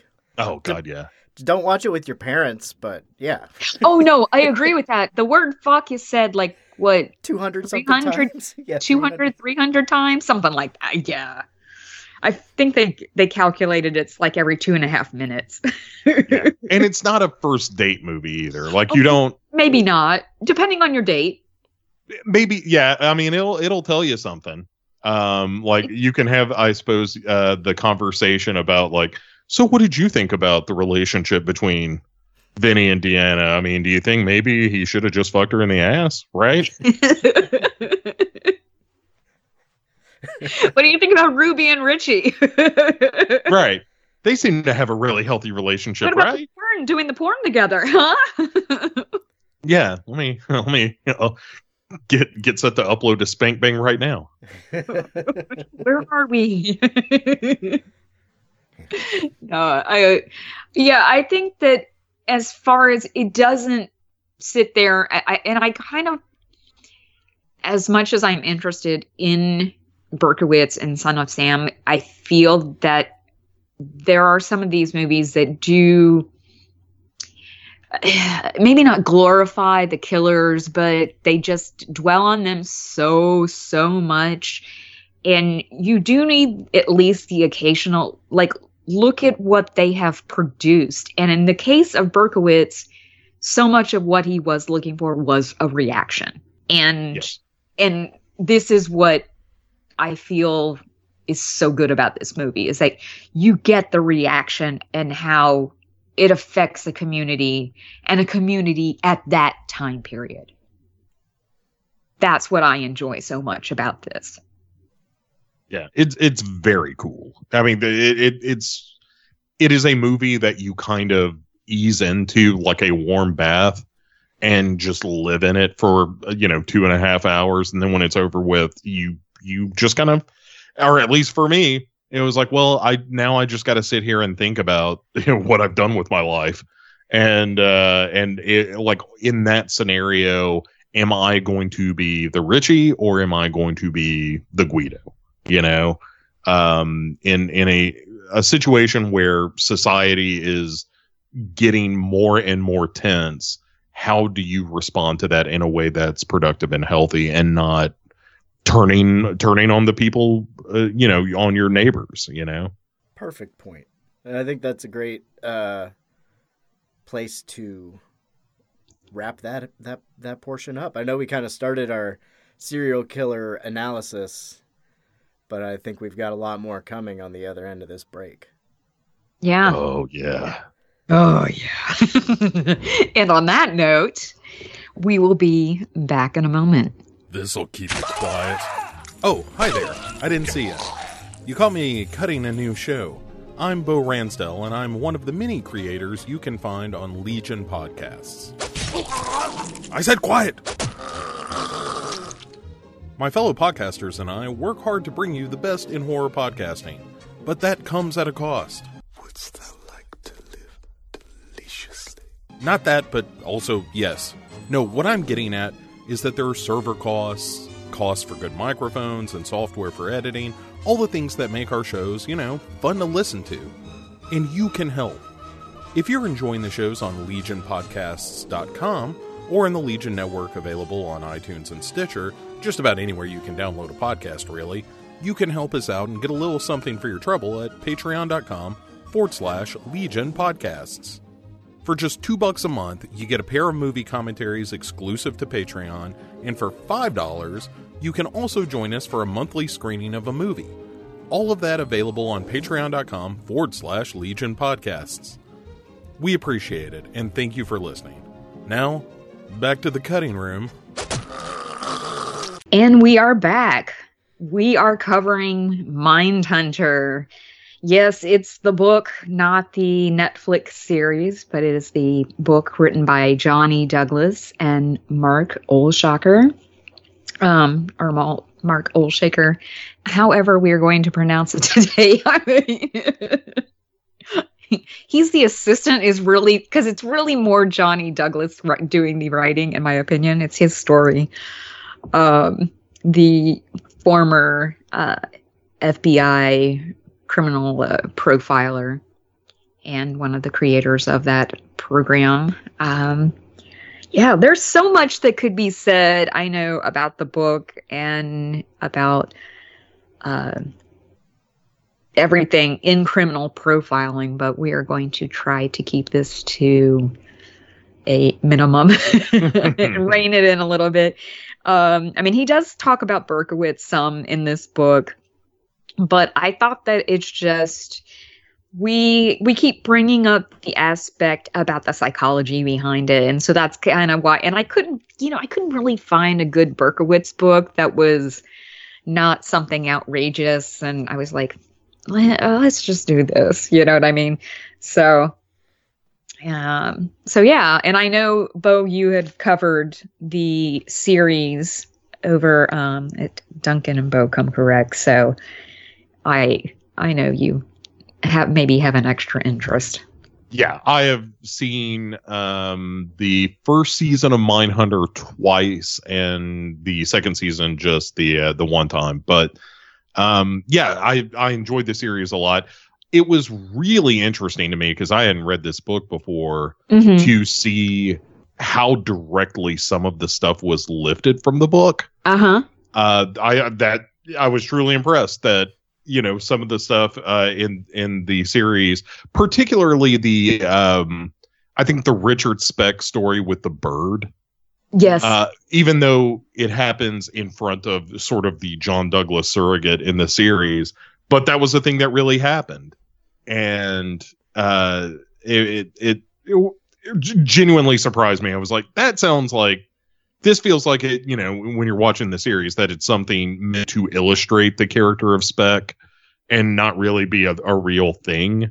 Mhm. And then when you find out that it was absolutely a real thing, it's like, oh yeah, Richard Speck was a uh, just a sadistic motherfucker, as it happens, right. Right.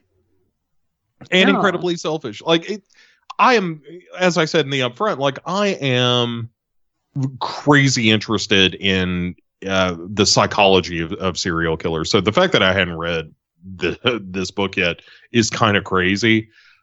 But uh, it it really was. Um, it's hard to say it's a pleasure, but it was such a, a, a compelling read because of how you know each chapter was sort of oh here are killers that I have certainly uh, read about in the past and you know listen to podcasts about and that kind of shit. And here is John Douglas talking about, you know, hey, as part of this case, here was my perspective on it.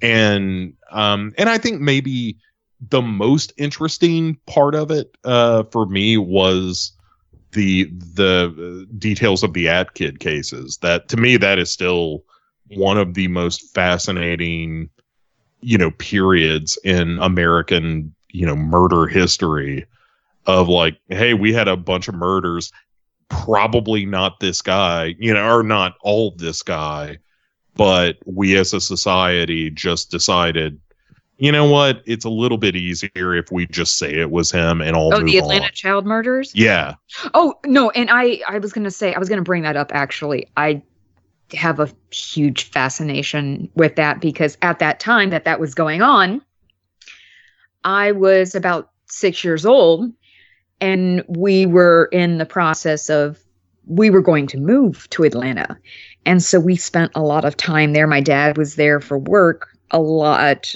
uh, for extended periods of time, like um off and on for a year and so we went on a lot of trips up there and you know i'm white but still you're on the news and you're like oh holy shit there's a kid my age. You're not that much older than me. That's turning up you know they're missing or they're murdered because we would watch the nightly news every night when we had dinner. Yeah that's the family i grew up in.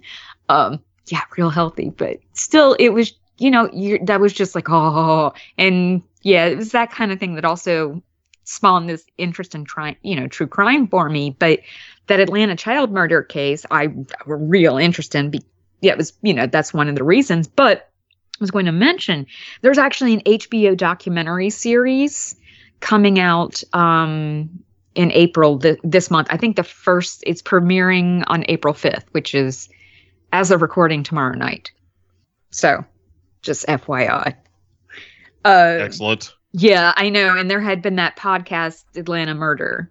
Yeah Or, yeah, Atlanta Monster, sorry. that's right that's right That was really good. Um, yeah. And I'm so glad that that's finally getting more attention because it was the I, I just remember at the time, like I know I was young, but still like as it went on, it was like something, you know, and then as I got older, like, you know, like what I knew about it, it was like something didn't seem right. That it was just like, how is that all one person? And then you hear more of a breakdown, and it's like, wait a minute, he's just convenient to throw everything on, and and it's like, yeah, you need to explore all these outlets. But yes, I mean, I think it is likely that Wayne Williams committed more than just the two he was convicted for, but not all of those kids. Yeah, Definitely and- not all those kids. right. That uh, to me, that is the They didn't look into the child sexual abuse as- aspect. You well, know, and right, and the different MOs and like Mhm. you know, I, I think Douglas in the book says he believes that there were at least two or three serial killers all working at the same time in that community. yeah, Um, and yeah, I mean, that's again, it's just it's terrifying, you know. I mean, imagine not just you know uh, what it, it's like Florida in the what late '80s, early '90s, where it's like there are two or three serial killers all operating in the same general area at the same time. no, I think you had more than that actually. right. It's just like I mean, Aileen Wuornos was in there, but you had others in addition Uh, to her. Because wasn't uh like there was a, a God, I get the interstate killer was Yeah, yeah. working at the same time and, and Yep. but I, I mean it's just a, a lot of a lot of bad news and uh yeah it it it's one of those things that the more you dig into the atlanta murders the more you s- questions that you come up with that you just can't answer and it's it's Mm-hmm. a uniquely frustrating case because of that and and also because Wayne Williams has never come clean No, no. you know and you you can argue well that just means that maybe he he's innocent although that seems highly highly unlikely given all the evidence surrounding it but Mm-hmm. um Yeah, because there there's a certain amount of forensics tying him to it. Yes yes there's It- a lot of not, fibers It's and- not just you know circumstantial. There there are forensics connecting him. yes and uh and also just you know the personality type and all that stuff like right. there's Exactly. Exactly. you know uh, plenty uh to to time to the case but uh, like you said just not everything and uh because it's not everything uh you know the all of the murders that happened at the time um you know because we can't tie Williams to all of those and also just the way he operated doesn't fit some of those murders that means somebody either got away with it um, or moved or whatever. Like I think Douglas says, if if a killer stops, it's generally because they died or they got picked up for something else and they're Mhm. in jail for a separate crime.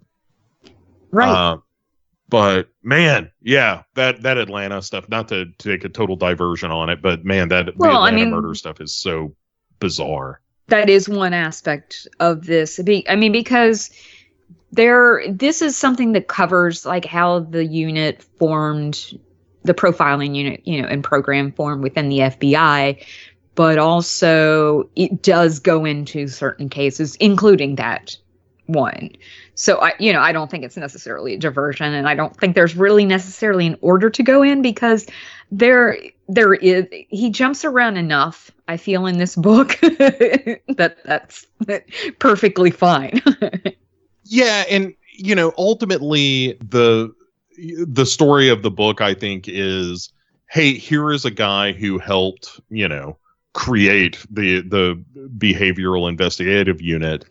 Um, but also the the theme seems to be this is all about broken people who usually had some horrifying childhood mm-hmm. that contributed like uh, they might have been born with the capacity to to murder but it's really the the upbringing it's the the nurture part of it that lit the fuse right and and and as a result it left mostly men in a position where they felt this need to dominate and control.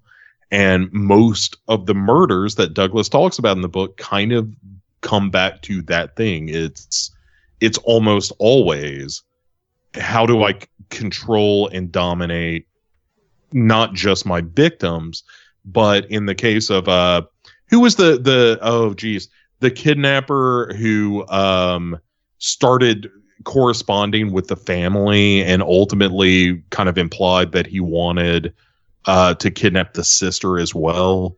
I can't think of the killer's name now. No, but, I don't remember. but you remember who I'm talking about, right? The uh, But I, but I- it's Yeah. some even someone like an Albert Fish who corresponded with the family of one of his victims after the death. Yeah. Like I mean, something like that. It's the same kind of thing where it's this what I mean, this weird like control and everything that is there. Right. Now I have to not only control the people or control my victims themselves, but the victims' families, the press. Right. It's you know, it, it's it's this uh, need to inflate the self using you know murder as a tool to to be uh better than different than uh, other people. Um you know aside from the crimes of passion and stuff there are some of those as well of just you know hey here was somebody that it was a serial rapist. And you know not that that isn't about control as well but that murder wouldn't have naturally happened i- i- except that things got out of hand in the situation you know? Um you know not that it excuses it or or anything not at all. I i just mean that there seems to be a difference between the people who just kind of g- go in for those rage killings as opposed to the ones who are like i i'm, I'm killing because i gotta you know that ed kemper type of like the rape is is maybe part of the equation but it's really about like i i completely control the mind and body of this individual. Um and that to me is is one of the most interesting things about the the book as a whole is this recurring theme of these are are men mostly young men mostly unsuccessful either socially or educationally or whatever trying to assert some kind of power and and the way they do it is one- the most horrible way you could possibly assert power which is to take power away from someone else Right, right. Yeah. I mean, and and just take power away from people in the most severe manner. Yeah yeah it, i mean it, you know it, it it's one of those things I- and you may wrestle with this too vanessa where it's like on the one hand i i find all of this so fascinating on the other hand it is it it's the worst of human behavior it is as Oh, bad yeah. as a person can be Oh yeah. and, and you don't want to celebrate that but how on on the other hand how do you look away from it mm-hmm. Oh, no doubt. that that's my problem is that It is absolutely my problem. Uh are you like that there i mean like uh, you know vanessa and i could go for hours on any serial killer probably but are like do you go down that rabbit hole of of like i want to know everything about what this person did Sometimes, uh, uh, not not as readily as you two, or seem to be, or as excitedly. Uh, I I might have sort of, well, I, you know, I used to do that a lot when I was younger. Uh, You know, Mhm. I had all the books, and I, you know, just hours on YouTube, and just going into all of the stuff, but. I've found myself doing it a little bit less now, but I'm using more reputable sources. So you know, it, it's uh, it's work. I, I guess I'm I'm working a little smarter, not harder.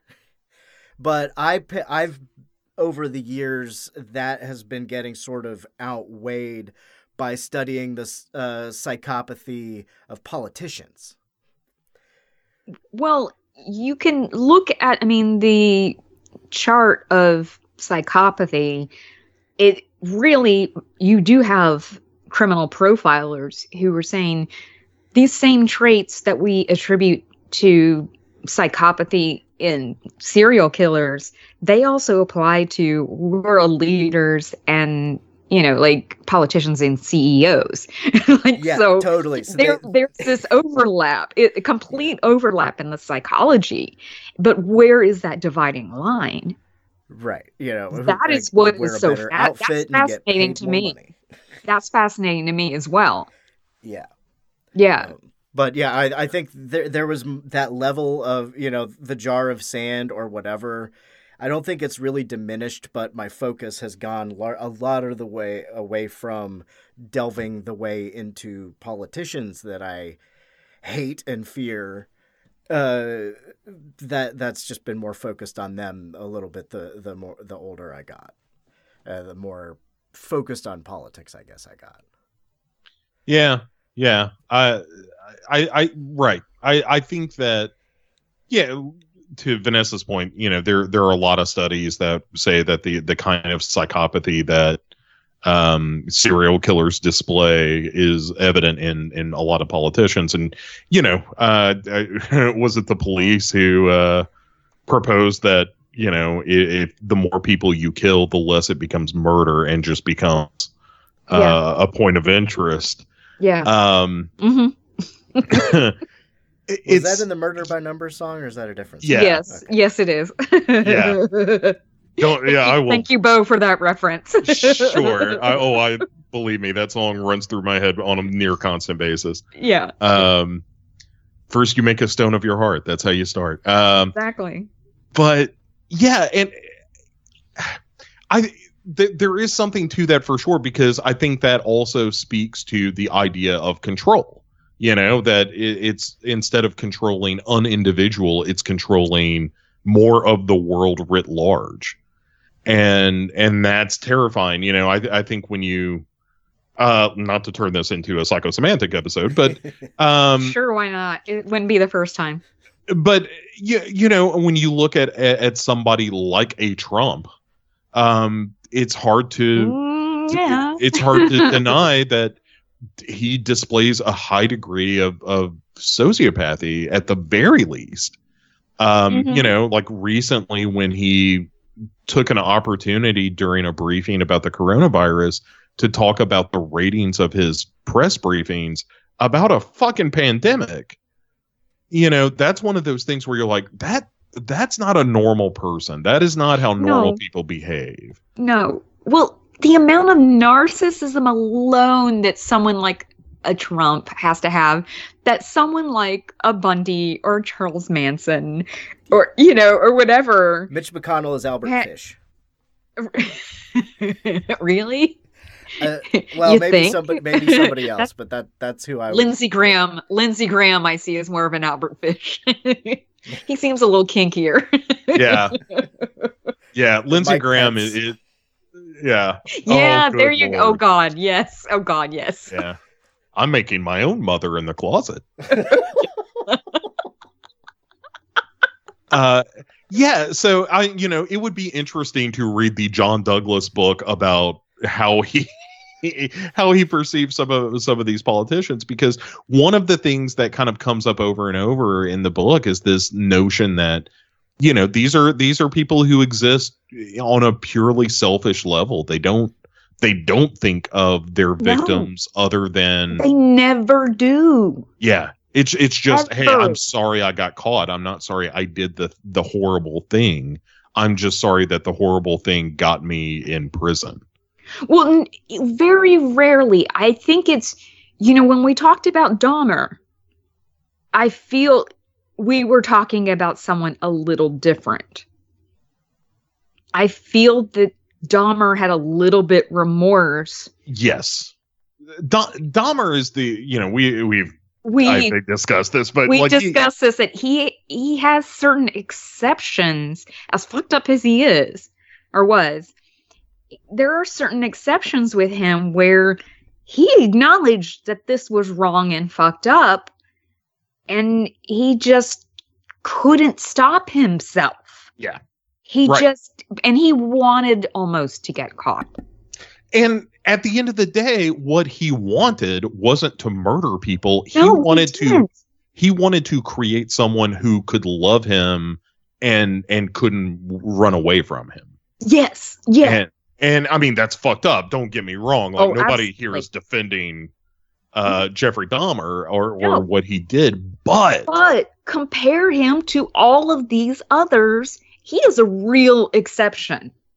Yes, he is a real exception to the rule. Yes, he he is truly one of the few killers in in the you know pantheon of murderers that I feel a high degree of sympathy for be- because of how he grew up, what was wrong with him. Like at the end of the day, he was just this alcoholic gay dude who needed some sort of human contact and human love. And there and he some, had had too many people in his life run away from him yeah, that he needed to be loved and he needed that security of love Yeah. like genuine love.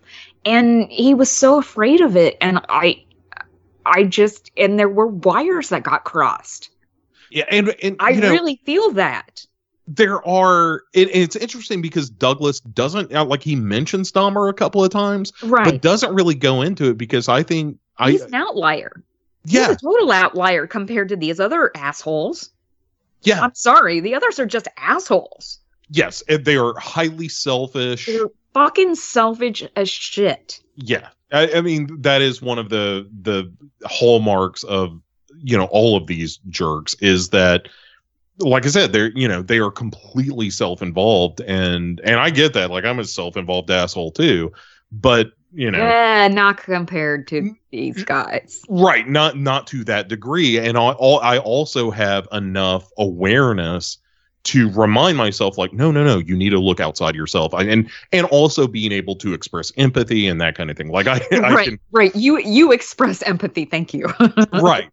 And and so like i'm not worried that i'm a killer or anything because i do have like emotions and you know i Yeah. like I, I was telling you guys earlier like i'll get I'll, I'll read a bunch of news and get depressed and then i see a hallmark commercial and just blubber for a while because th- i need that emotional release. And you know and these th- th- like the the kinds of people that douglas are is talking about through the book those those are the kinds of people who don't have those emotional reactions. They they tend to be and unless they're in the sort of you know blood rage of of of uh you know make realizing their fantasies then they tend to be kind of cold and and the only thing that they focus on is their uh intense fantasy life. And if they have murdered they then incorporate their actions into that fantasy world so that they're just constantly reliving the the real life uh, uh manifestation of their obsession. And and in a lot of ways it, it the the thing i find so interesting about the the book as a whole is that it makes you see the patterns and you can see how it makes them predictable and also ultimately a slave to their obsessions. That a lot of the way the ways that they're going to get caught is uh because they're trapped by what they have to do. They're, they're by the rituals and the fantasy that they've created you know. They, there's that bit early on in the book where uh, douglas is talking about uh, his conversation with like a serial burglar. Or no it's a Mhm. gambler isn't it? Uh where the the gambler is like you know like look at those two bugs on the wall over there. Like i can bet on which one of those is going to make it to the windowsill first or whatever. Yeah, well, I think that's the extension of you know, he's I think he's already in prison for something else and then he um and then they're just gambling on the insects Right. behind bars cuz Yeah, that's what they and- do. right and and you know uh and and doug what he gets out of this guy is is the notion that if you think the result of like the winning the bet is the point then you don't understand the the compulsion Yeah. like the, the point isn't the the final product of the compulsion the the the point is the compulsion itself yeah. and and so you know different from the idea of product and process killers more that no matter if you're a product killer or a process killer the act of killing or the act of having this dead body that is the compulsion and you can't change that you can't you know and uh, you can't ferret that out of somebody with therapy and stuff and i i think I, I you know I, I one of the more interesting stories I think is uh the one about Scott Glenn uh, Mhm. from Silence of the Lambs. Of you know, he came in as this sort of West Coast hippy dippy dude, and I, I don't get the impression that John Douglas is, you know, a crazy fascist or anything, but no. because because of his experience, he has a very very definite opinion about the death penalty. And Scott Glenn coming in being like, "Oh, I don't believe that anybody should, you know, the the state shouldn't murder people and whatnot." And and I I certainly sympathize with with that uh, as well, and and oftentimes believe it too.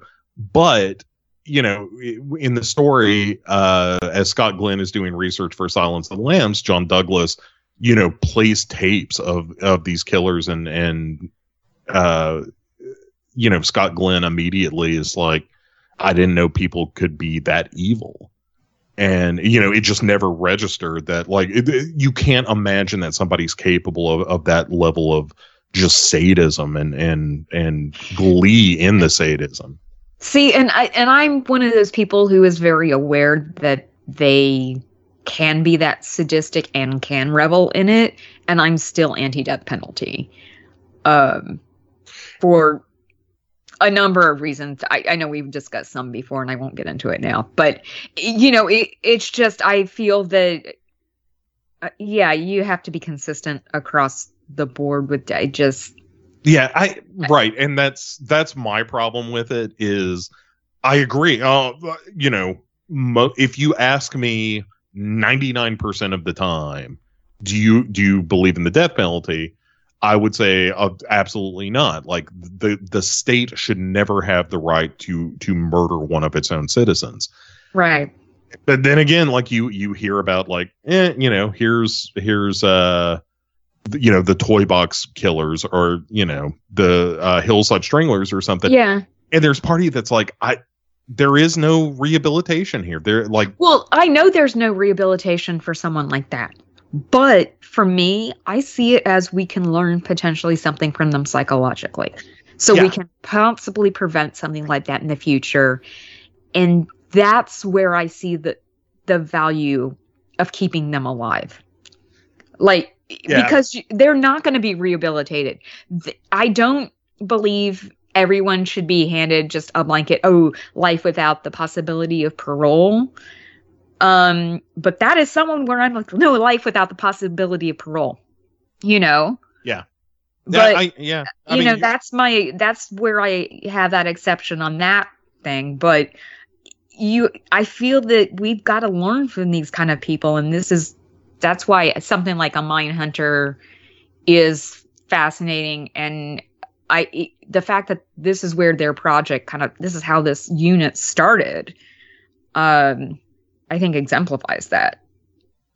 I, I mean i we've got to talk to these people and figure it out. So you know these don't happen as often as i feel that they used to but they i mean they still do. There's still going to be fucking assholes out there. Yeah, I, I mean you're right. And, like it's not like murdering murdering the the people that commit these crimes isn't going to stop the crimes or anything. right. You know, I I it's ju- not a the- deter the death penalty is not a deterrent. Right, like that's one thing statistically has been proven. Right, and and I I don't disagree with that. Like I said, my only problem is when it when it comes to th- the notion of like, hey, it, there might be a a member of the family that has brought some measure of peace if you just sweep out the trash on this dude.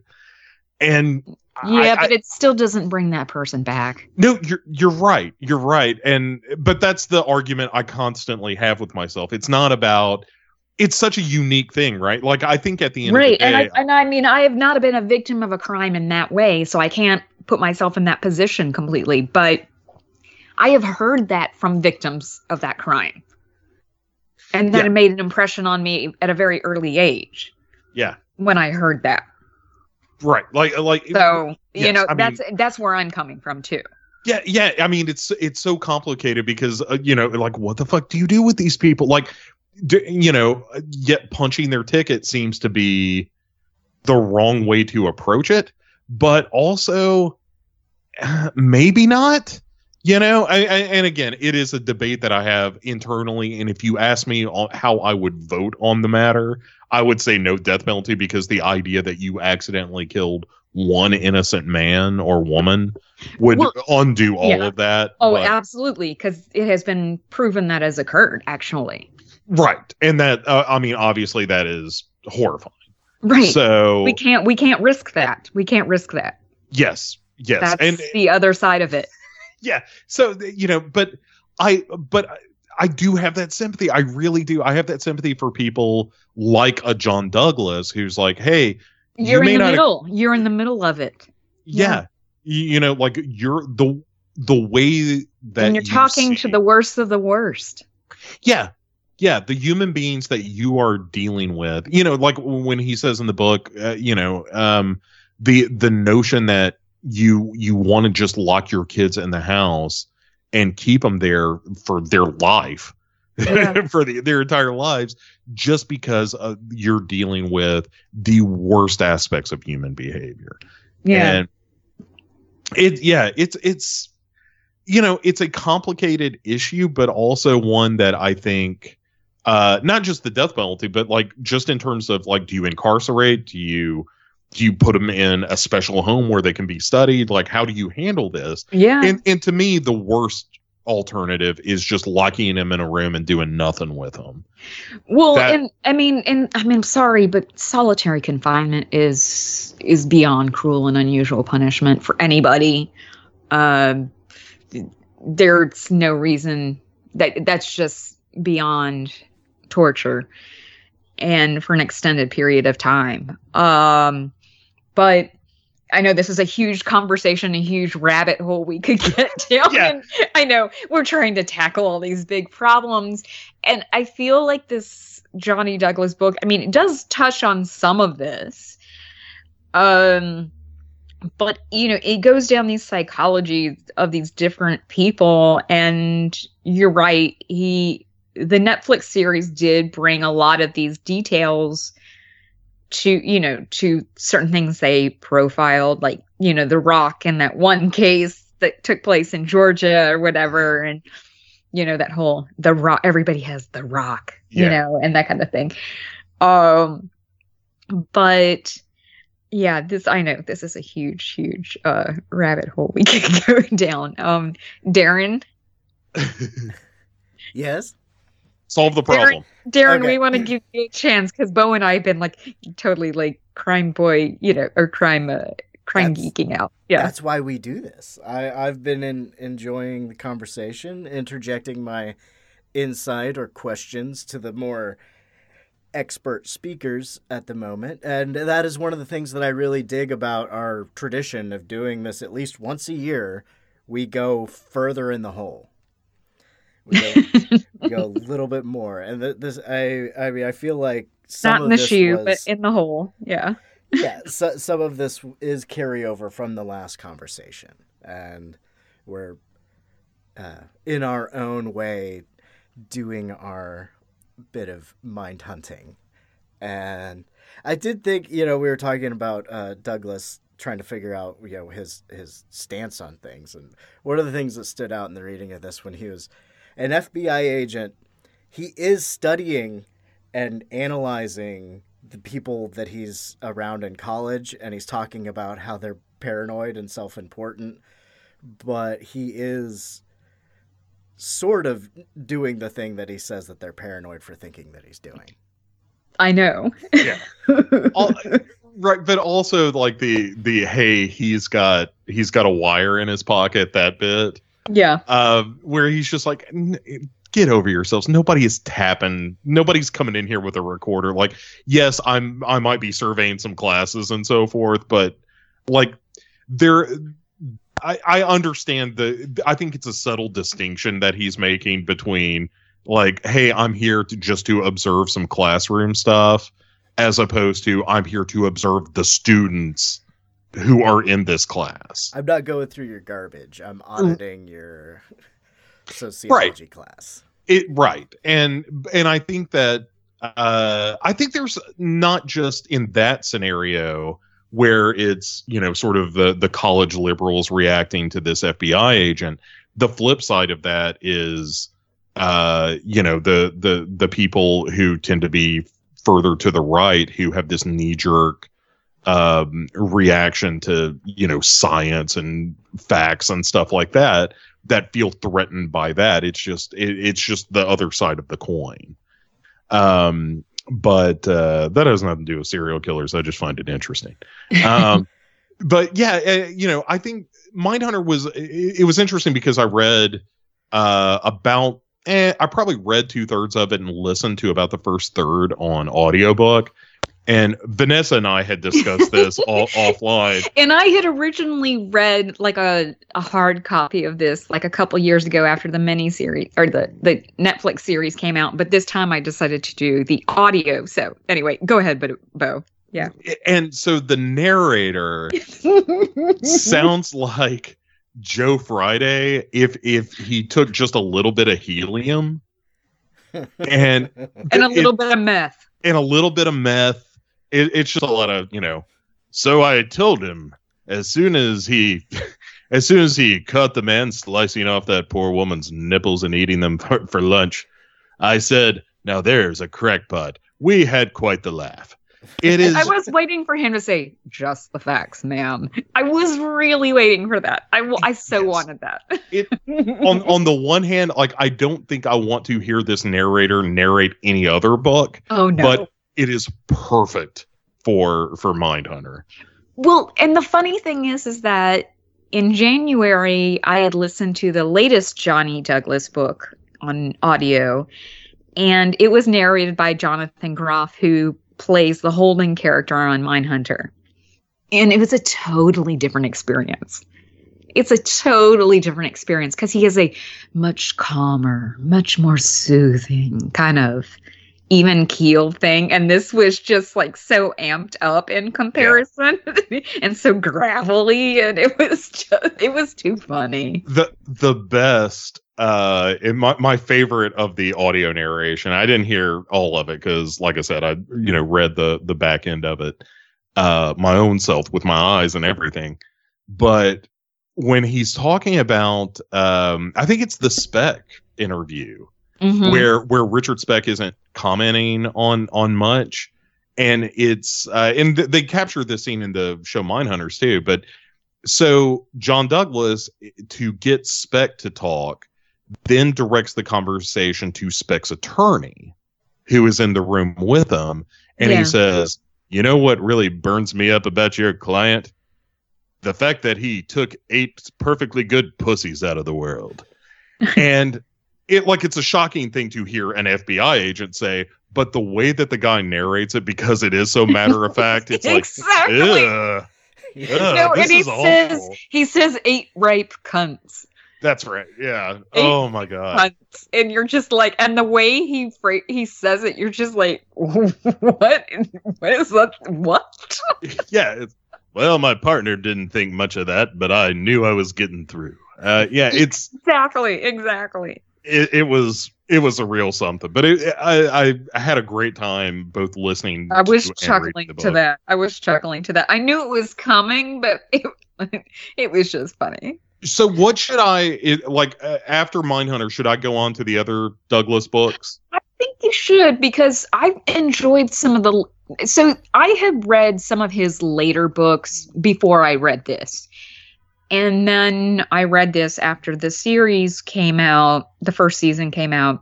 And then I, there were some, then I read, I just read his latest one. And I enjoy some of the other ones more than I enjoyed this. Um, this was a good, you know, like groundwork of how the unit formed and everything. But there are some other ones that get into the nitty gritty. And the latest one is kind of just partially how he's continued his career since he's retired and how he gets pulled back in as a consultant and that kind of thing. All right. No, no Yeah. matter. Every time he thinks he's out, they pull him back in. right. And, and well, and it's also, he also can't stay away. It, Sure. It's his own thing. He's just like, no, this is just what I'm interested in. I'm, I, yeah, I'm there.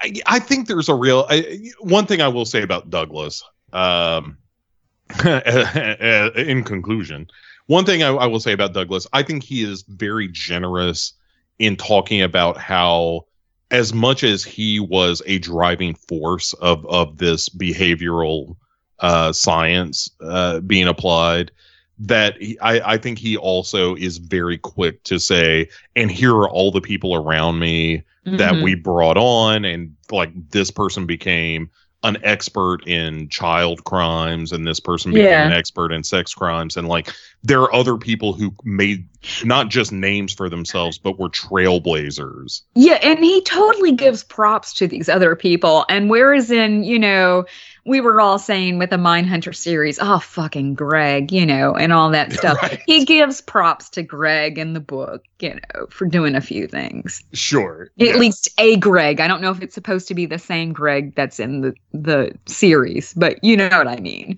Yeah. You know, it I'll um you're it- just like, okay, he's giving some props to these other people, so he's not just taking credit for himself because he recognizes he's not just he's not the only one that did this. And that's good because it's true. It doesn't work that way. It's a It- group effort. he has a real uh, I, I think he saves a lot of of that not just goodwill but genuine admiration Mhm. to uh what's his name judd ray the Yeah. the one of i think the first african american person in the unit Yeah. and but the the fascinating thing that never made it to the show but the, a story absolutely worth reading if you're listening to this podcast um is the story about um judd ray's wife hiring hitmen to kill him to the point that they bust into his house and shoot him Yeah.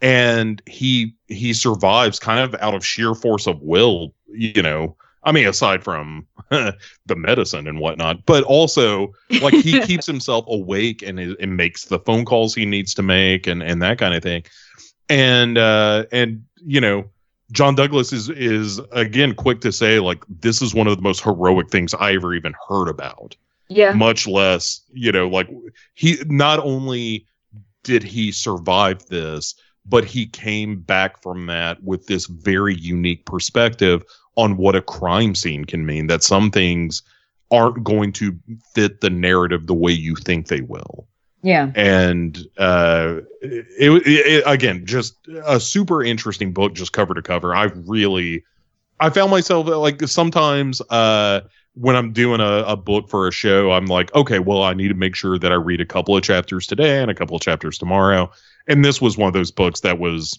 i didn't have to schedule it you know it was like oh Mhm. i'm i will easily have this read well before we do a show because i'm just enjoying the read Well, I didn't because usually when I do I was doing an audiobook this time and usually when I do audiobooks it's on my daily commute and then all of a sudden this stupid coronavirus thing happened and I've now been working from home for like three and a half weeks. So it it was like ah screeching halt and and those last five hours of the audiobook kind of got put off until this week because I realized oh shit I I had forg I hadn't finished that yet. so I would have finished it very quickly, you know, if, if it had been my usual schedule. But um, I think everything's kind of thrown off right now. But there's nothing I enjoy more than you know settling down at night in bed with stories of murder and mayhem. That's uh, sad but true.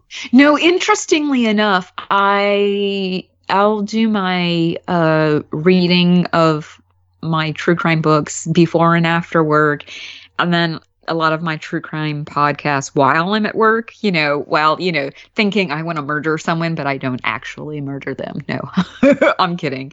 Um, but yeah, little do they know that that's what I'm sitting there listening to as, you know, I'm just crunching numbers away. But um anyway. Yeah, so it sounds like you would recommend this. Uh, Yeah, absolutely. I, think I I, think would it's a great book. I would recommend this too. I know that not everybody can handle the subject matter, obviously, but um, I feel that it's interesting in the way that, you know, it, it helps explains a lot about how this thing that we do consider as just everyday now about profiling kind of came into existence. And it really wasn't that long ago.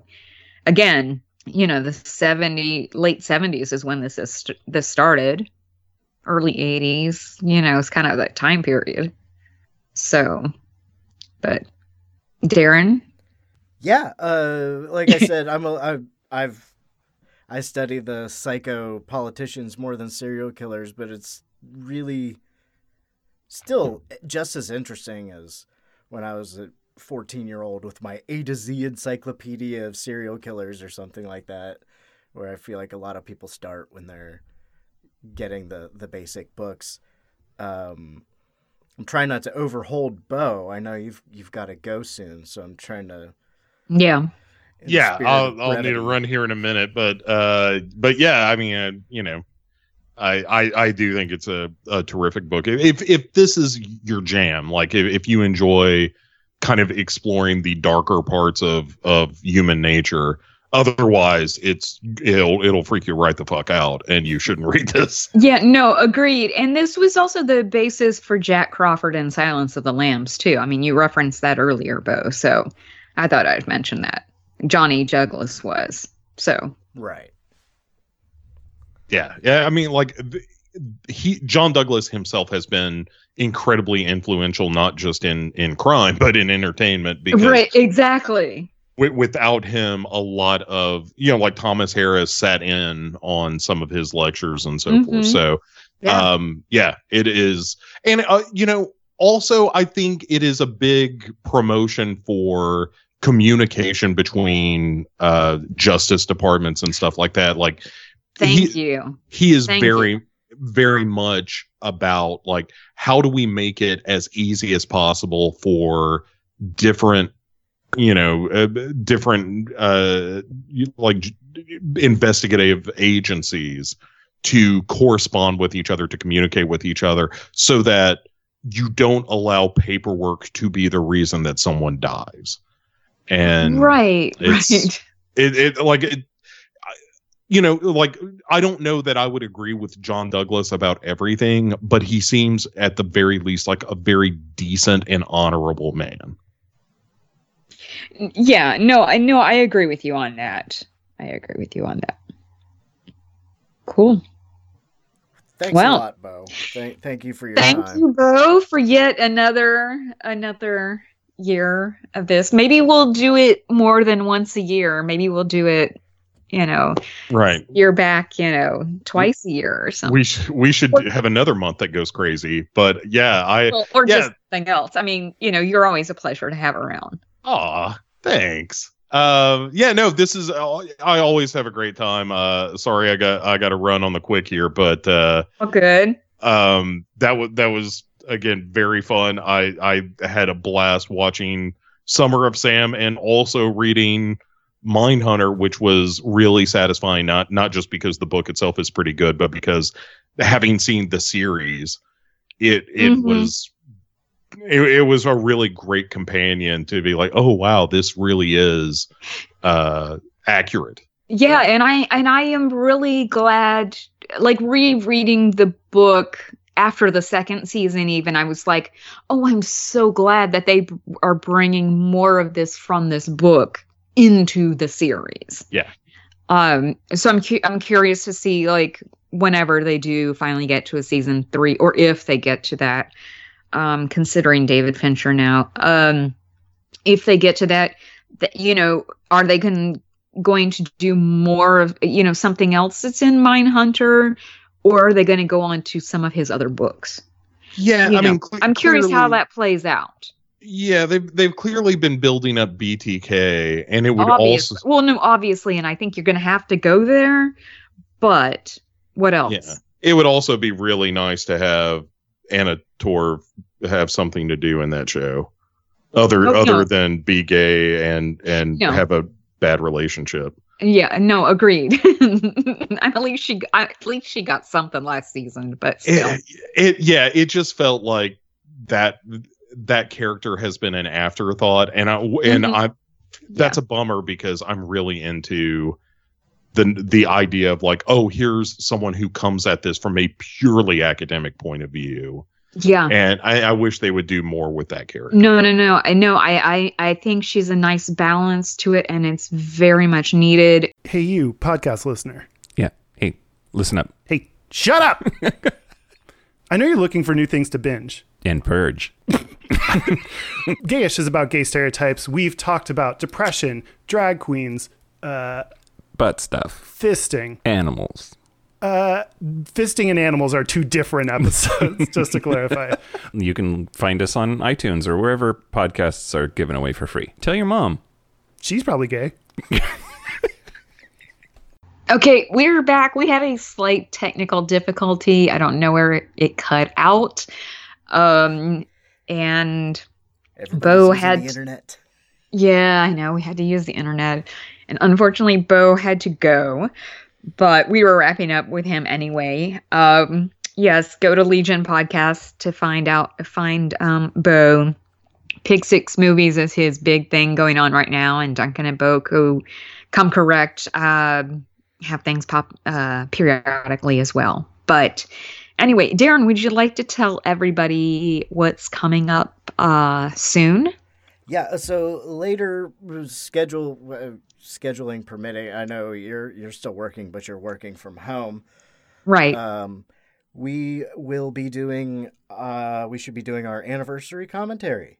Yeah, we were gonna do like try to do a regular April episode, but our this is our March episode that got pushed to April, so I kind of feel like let's just cut our losses at this point. Everything has been thrown up in the air and um yeah, we'll just go ahead and skip it to uh, our anniversary commentary that we were going to do and unfortunately because we also because everything has been thrown out of whack, we haven't decided yet.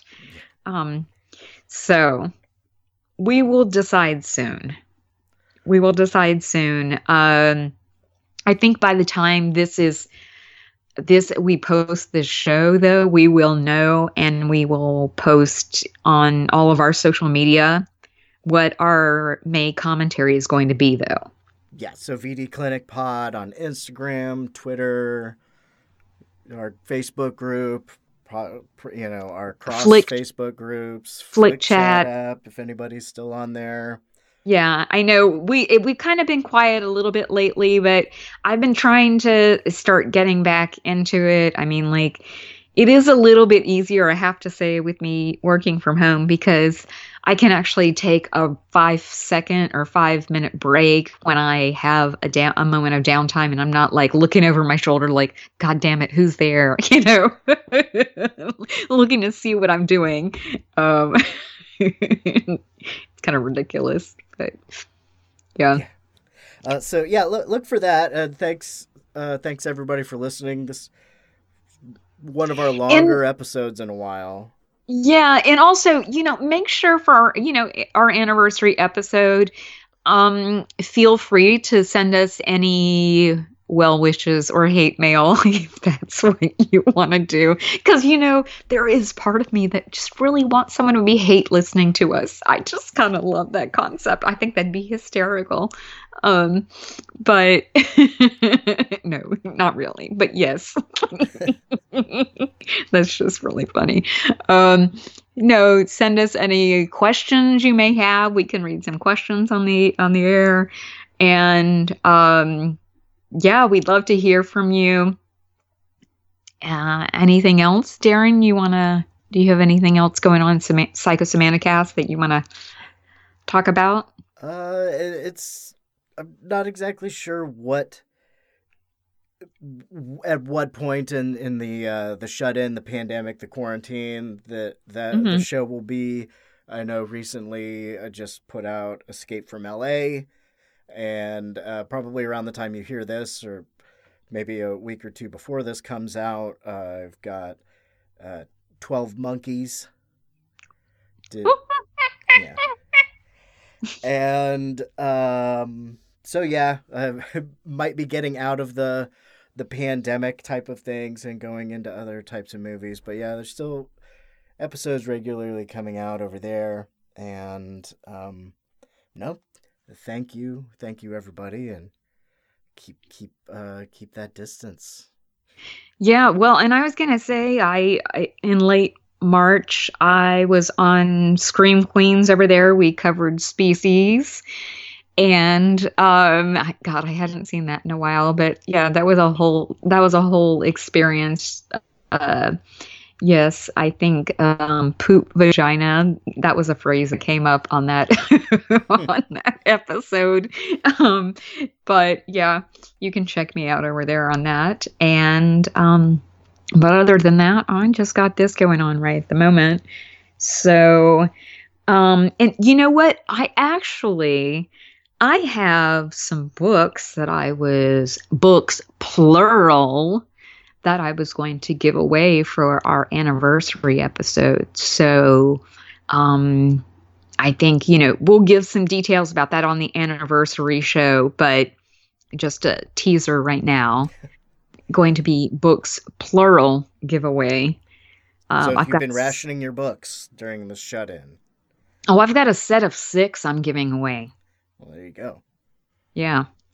Yeah. If I can still get into my post office, somebody the other day, somebody told me, um, somebody that lives in the Bronx told me her local post office was actually closed. Oh man. So I'm kind of, now I'm scared because I'm like, no, the post office was my, you know, lifeline. It'll be one of the last things to close, but you might have to go a little bit longer to get to one. yeah, maybe. But anyway. Oh, cops are coming. You know, there can't be an or that's fire truck. Still. Uh, you know, there can't be an episode that goes by without there being sirens in Brooklyn. So Right? although we did have them earlier, there were cop cops there were cop cars earlier. So, you know, that's how that goes. But um anyway, thank you again to Bo for being here.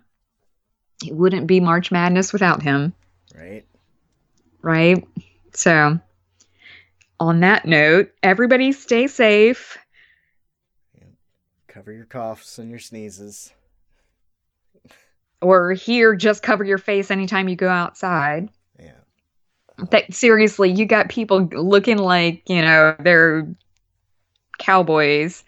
So many people got bandanas and stuff covering their faces. They told us to cover our faces every time we go out go out of the house now.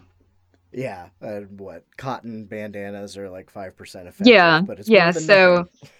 Yeah. Well, yeah. So basically, my tomorrow I'm sewing a bunch of face masks. Yeah. Anyway, Been trying to figure out that problem. Not just for me. I've got other people who've asked for them. So yeah, I so join the list if you need to. Contact me if you feel you need if you want some masks. I'll I can h- maybe help you out in that area. Venmo I have a lot of fa- some some money for supplies. I have a I have a lot of fabric. I have a lot of fabric, so I could do it. I, they could be stylish. Hey, there we go. Yep. Um, yep. But yeah, thank thanks everybody, and uh, we'll talk to Yeah. you soon. Okay. All right, Okay. Bye. bye. Thank you for listening to another episode of the VD Clinic. If you'd like to get in touch with us, you can find us at Twitter at VD Clinic Pod or reach us via email at vdclinicpod at gmail.com. We also have a Facebook group, VD Clinic Podcast. We'd love to hear your feedback, suggestions, and more.